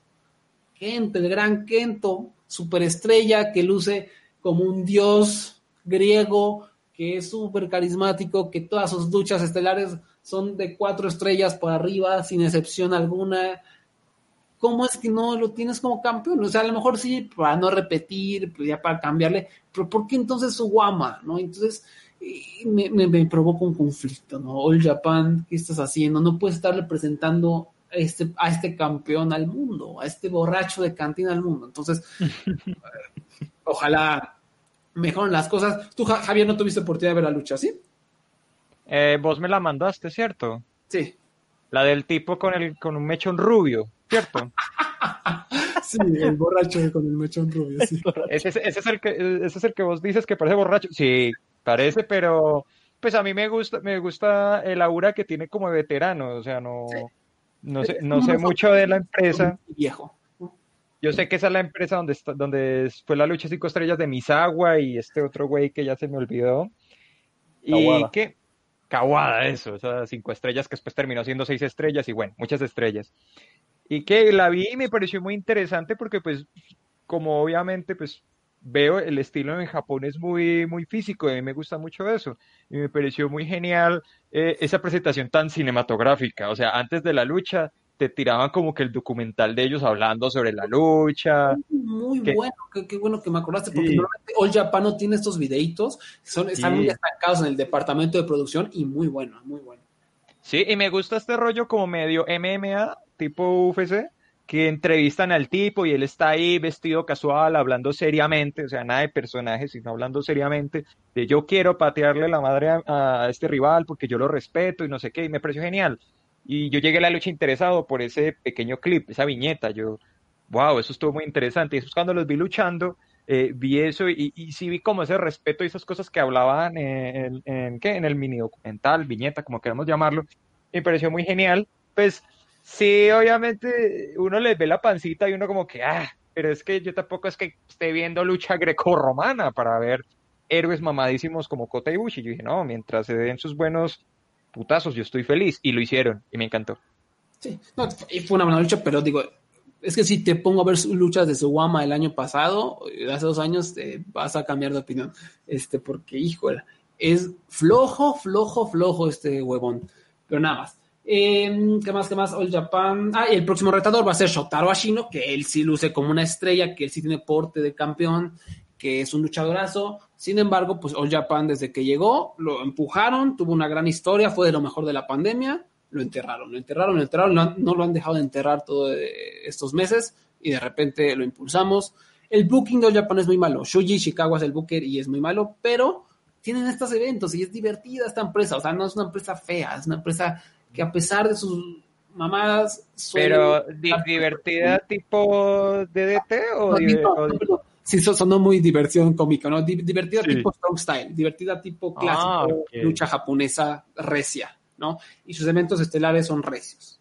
Digo, su Wama me ha echado a perder mucho de los eventos estelares, pero normalmente. Y espero, mm, después de la enterrada que le dieron a Shotaro Ashino, no veo muchas esperanzas de que gane el campeonato, pero ojalá me calle y ojalá, eh, no sé, Shuji Chicago alguien le haya dado un zap y le diga, ¿cómo es que este güey no es tu campeón? ¿no? Entonces, vamos a ver qué sucede. Y ya eh, creo que es todo lo que tengo que decir. Rápidamente, Marty Scroll ya oficialmente fuera de Ring of Honor. Hay mucho, mucha especulación de que se vaya a ir a IW. Yo solo recuerdo que es un hombre con acusaciones fuertes y que se juntaba con gente muy problemática en Reino Unido y esto viene directamente de amigos que están muy metidos en la escena, que veían a Marty School con esta gente. Y AEW, ¿qué, pasó en el show de Brody Lee? O sea, creo que lo que, una de las muchas cosas que aprendimos es que AEW realmente está intentando ser una empresa buena, una empresa con un vestidor de gente buena, de gente con valores. No es una empresa de bullies, no es una empresa donde te castiguen por cualquier cosa. Tony Khan creo que es lo que está intentando hacer. Vimos a Sammy Guevara que tuvo esta un clip de 10 de 10 segundos en donde decía que quería tener sexo con Sasha Banks, ¿no? Y por eso lo suspendieron. Y violarla. Era violarla. Ah, así dijo. Y lo suspendieron inmediatamente. Y, y Sammy y Sasha hablaron y no hubo problema. De hecho, creo que son amigos en la vida real. Pero se hablaron y todo. Pero lo que quiero saltar ahí es que Tony Khan inmediatamente le aplicó una sanción Igual Jimmy Havoc inmediatamente lo corrieron por sus acusaciones y lo, metieron a, rehabilitación, pero lo corrieron. Entonces, con todo lo que acabo de decir, yo no creo que Tony Khan, a pesar de que de de que los amiguitos, yo no creo que quieran tocar a Marty School ni con un palo a 100 metros de distancia ahorita. Entonces, WWE parece también ser un destino porque ellos contratan pedófilos y contratan eh, gente problemática y tienen a racistas entre sus líneas, racistas que diario en Instagram publican cosas racistas, ¿no? Y publican cosas de QA, ¿no? Y todas esas mamadas. Y en el Salón de la Fama. Y en sí, bueno, bueno. Entonces, ahí puede ser un destino, sin embargo, igual no, no veo ahorita con la pandemia, con todo el desmadre, no sé para qué exactamente lo querrían contratar, más que sabiendo que IW tampoco lo va a contratar. Les podría decir que se vaya a Impact, pero en Impact está Diona Purazzo, que es la exnovia de Marty Skrull, entonces también se arma ahí una problemática. No creo que se retiren ni nada, a menos de que Ring of Honor le haya dado mucho dinero de salida, porque sé que hubo ahí una, una aclaración, o hay una disputa financiera, pero no, simplemente no creo que debamos esperar a Marty Skrull de regreso a cuadriláteros en un buen rato, ¿no? Porque había mucha gente diciendo, nada, se va a IW. No, no creo que Tony Khan lo agarre. No, no creo que se quiera meter en ese problema. Ustedes más, más cuando Marty Scott admitió que tuvo relaciones con esa menor de edad. Es que no son solo acusaciones, sino que ya él admitió al menos una. Y eso agrava mucho la situación para él. Y yo opino que él, es que cada vez que despiden a un, un luchador o a un luchador despedido antes del Royal Rumble, yo siempre me imagino que WWE lo va a contratar, ¿no? O sea, si sea para mostrar los tres segundos y que Roman Reigns lo elimine en uno, o sea. Eso pasó con Booker T cuando dejó TNA, Kevin Nash, eso, AJ Styles, bueno, AJ Styles aceptó antes de, no renovó contrato, o sea, no sé, es que Marty Skull es uno de esos luchadores que hasta acá en Colombia lo conocen bastante. Hubo un evento que yo me acuerdo que, que la gente empezó a decir, "Uh, uh", así como, como el, el- el grito de guerra del tan famoso, o sea, el tipo es viral y el tipo, así sea por los números, yo, yo lo veo en WWE y obviamente ya con lo que dice Wally, que es muy cierto, y contratan gente de moral y ética y acusaciones muy graves. Miren a Matt Riddle. Matt Riddle ha sido acusado y él sigue ahí de estelar. O sea, yo pensé que iban, yo pensé que iban a hacer como más con el tipo, pero es que derrotó a Bobby Lashley. Entonces, eso es como decirte, va a ser campeón, güey. Y yo como que, Y Caray. Velvet in Dream, y Jordan Devlin, y este, y Josh Briggs, y Y el referee. Wol- Wolfgang, que literalmente se paraba fuera de escuelas, el descarado. O sea, un desastre, ¿no? Pero, am, no sé, tú, Abraham, ¿cómo lo ves? No, pues no va a ningún lado. Y otro, men- otro de la lista de la WWE es el referee, Drake Wirtz, que él hasta, que él hasta está en los, en los grupos de estos Parler, que es como un tipo de, de Twitter, pero para la extrema derecha. Para esto que quieren teorías de combinación, QAnon, toda esa gente está, se fueron de muchos de ellos han ido de Twitter para ir a Parler. Y el árbitro de NXT está metido en eso. y, para, y como, ¿verdad? Como dijo Javier, después, porque el caso de Maris Kerr es aún más complicado por el hecho de que ha admitido lo que ha hecho, lo que hizo. Y, y eso es lo único que él dice. Imagínate lo que él no dice y lo que no se ha mencionado aún. Él no, no, lo más que puede pasar es que Impact de aquí a dos años lo agarre, porque Impact no le importa lo que te haya hecho en tu vida. Pregúntale a Sammy Callahan. Sí, porque nadie los ve también. Sí. No y te digo sería, eso. y sería muy descabellado que lo contrataran en México. No, pero como no va a tener ese caché porque lo conocen los fans indies chiquitos, o sea, realmente, de- definitivamente de que aquí se podría, sí, pero no sé por qué una empresa, para empezar, no sé por qué Marty se vendría aquí a vivir en México, donde le van a pagar muy poco y donde los promotores se estarán arriesgando mucho porque no les va a generar dinero realmente. Pero ¿A dónde iría en México? ¿Cómo? ¿A, a- a dónde iría en México? Porque AAA no sería una opción. Triple A puede ser, Porque- ¿eh? Pero AAA tiene con conexión con- no sé eso cómo afecte. Igual, yo creo que se puede ir a Japón, a New Japan, eh, o a alguna otra empresilla, pero A mí me encantó en su etapa en New Japan, me pareció muy genial.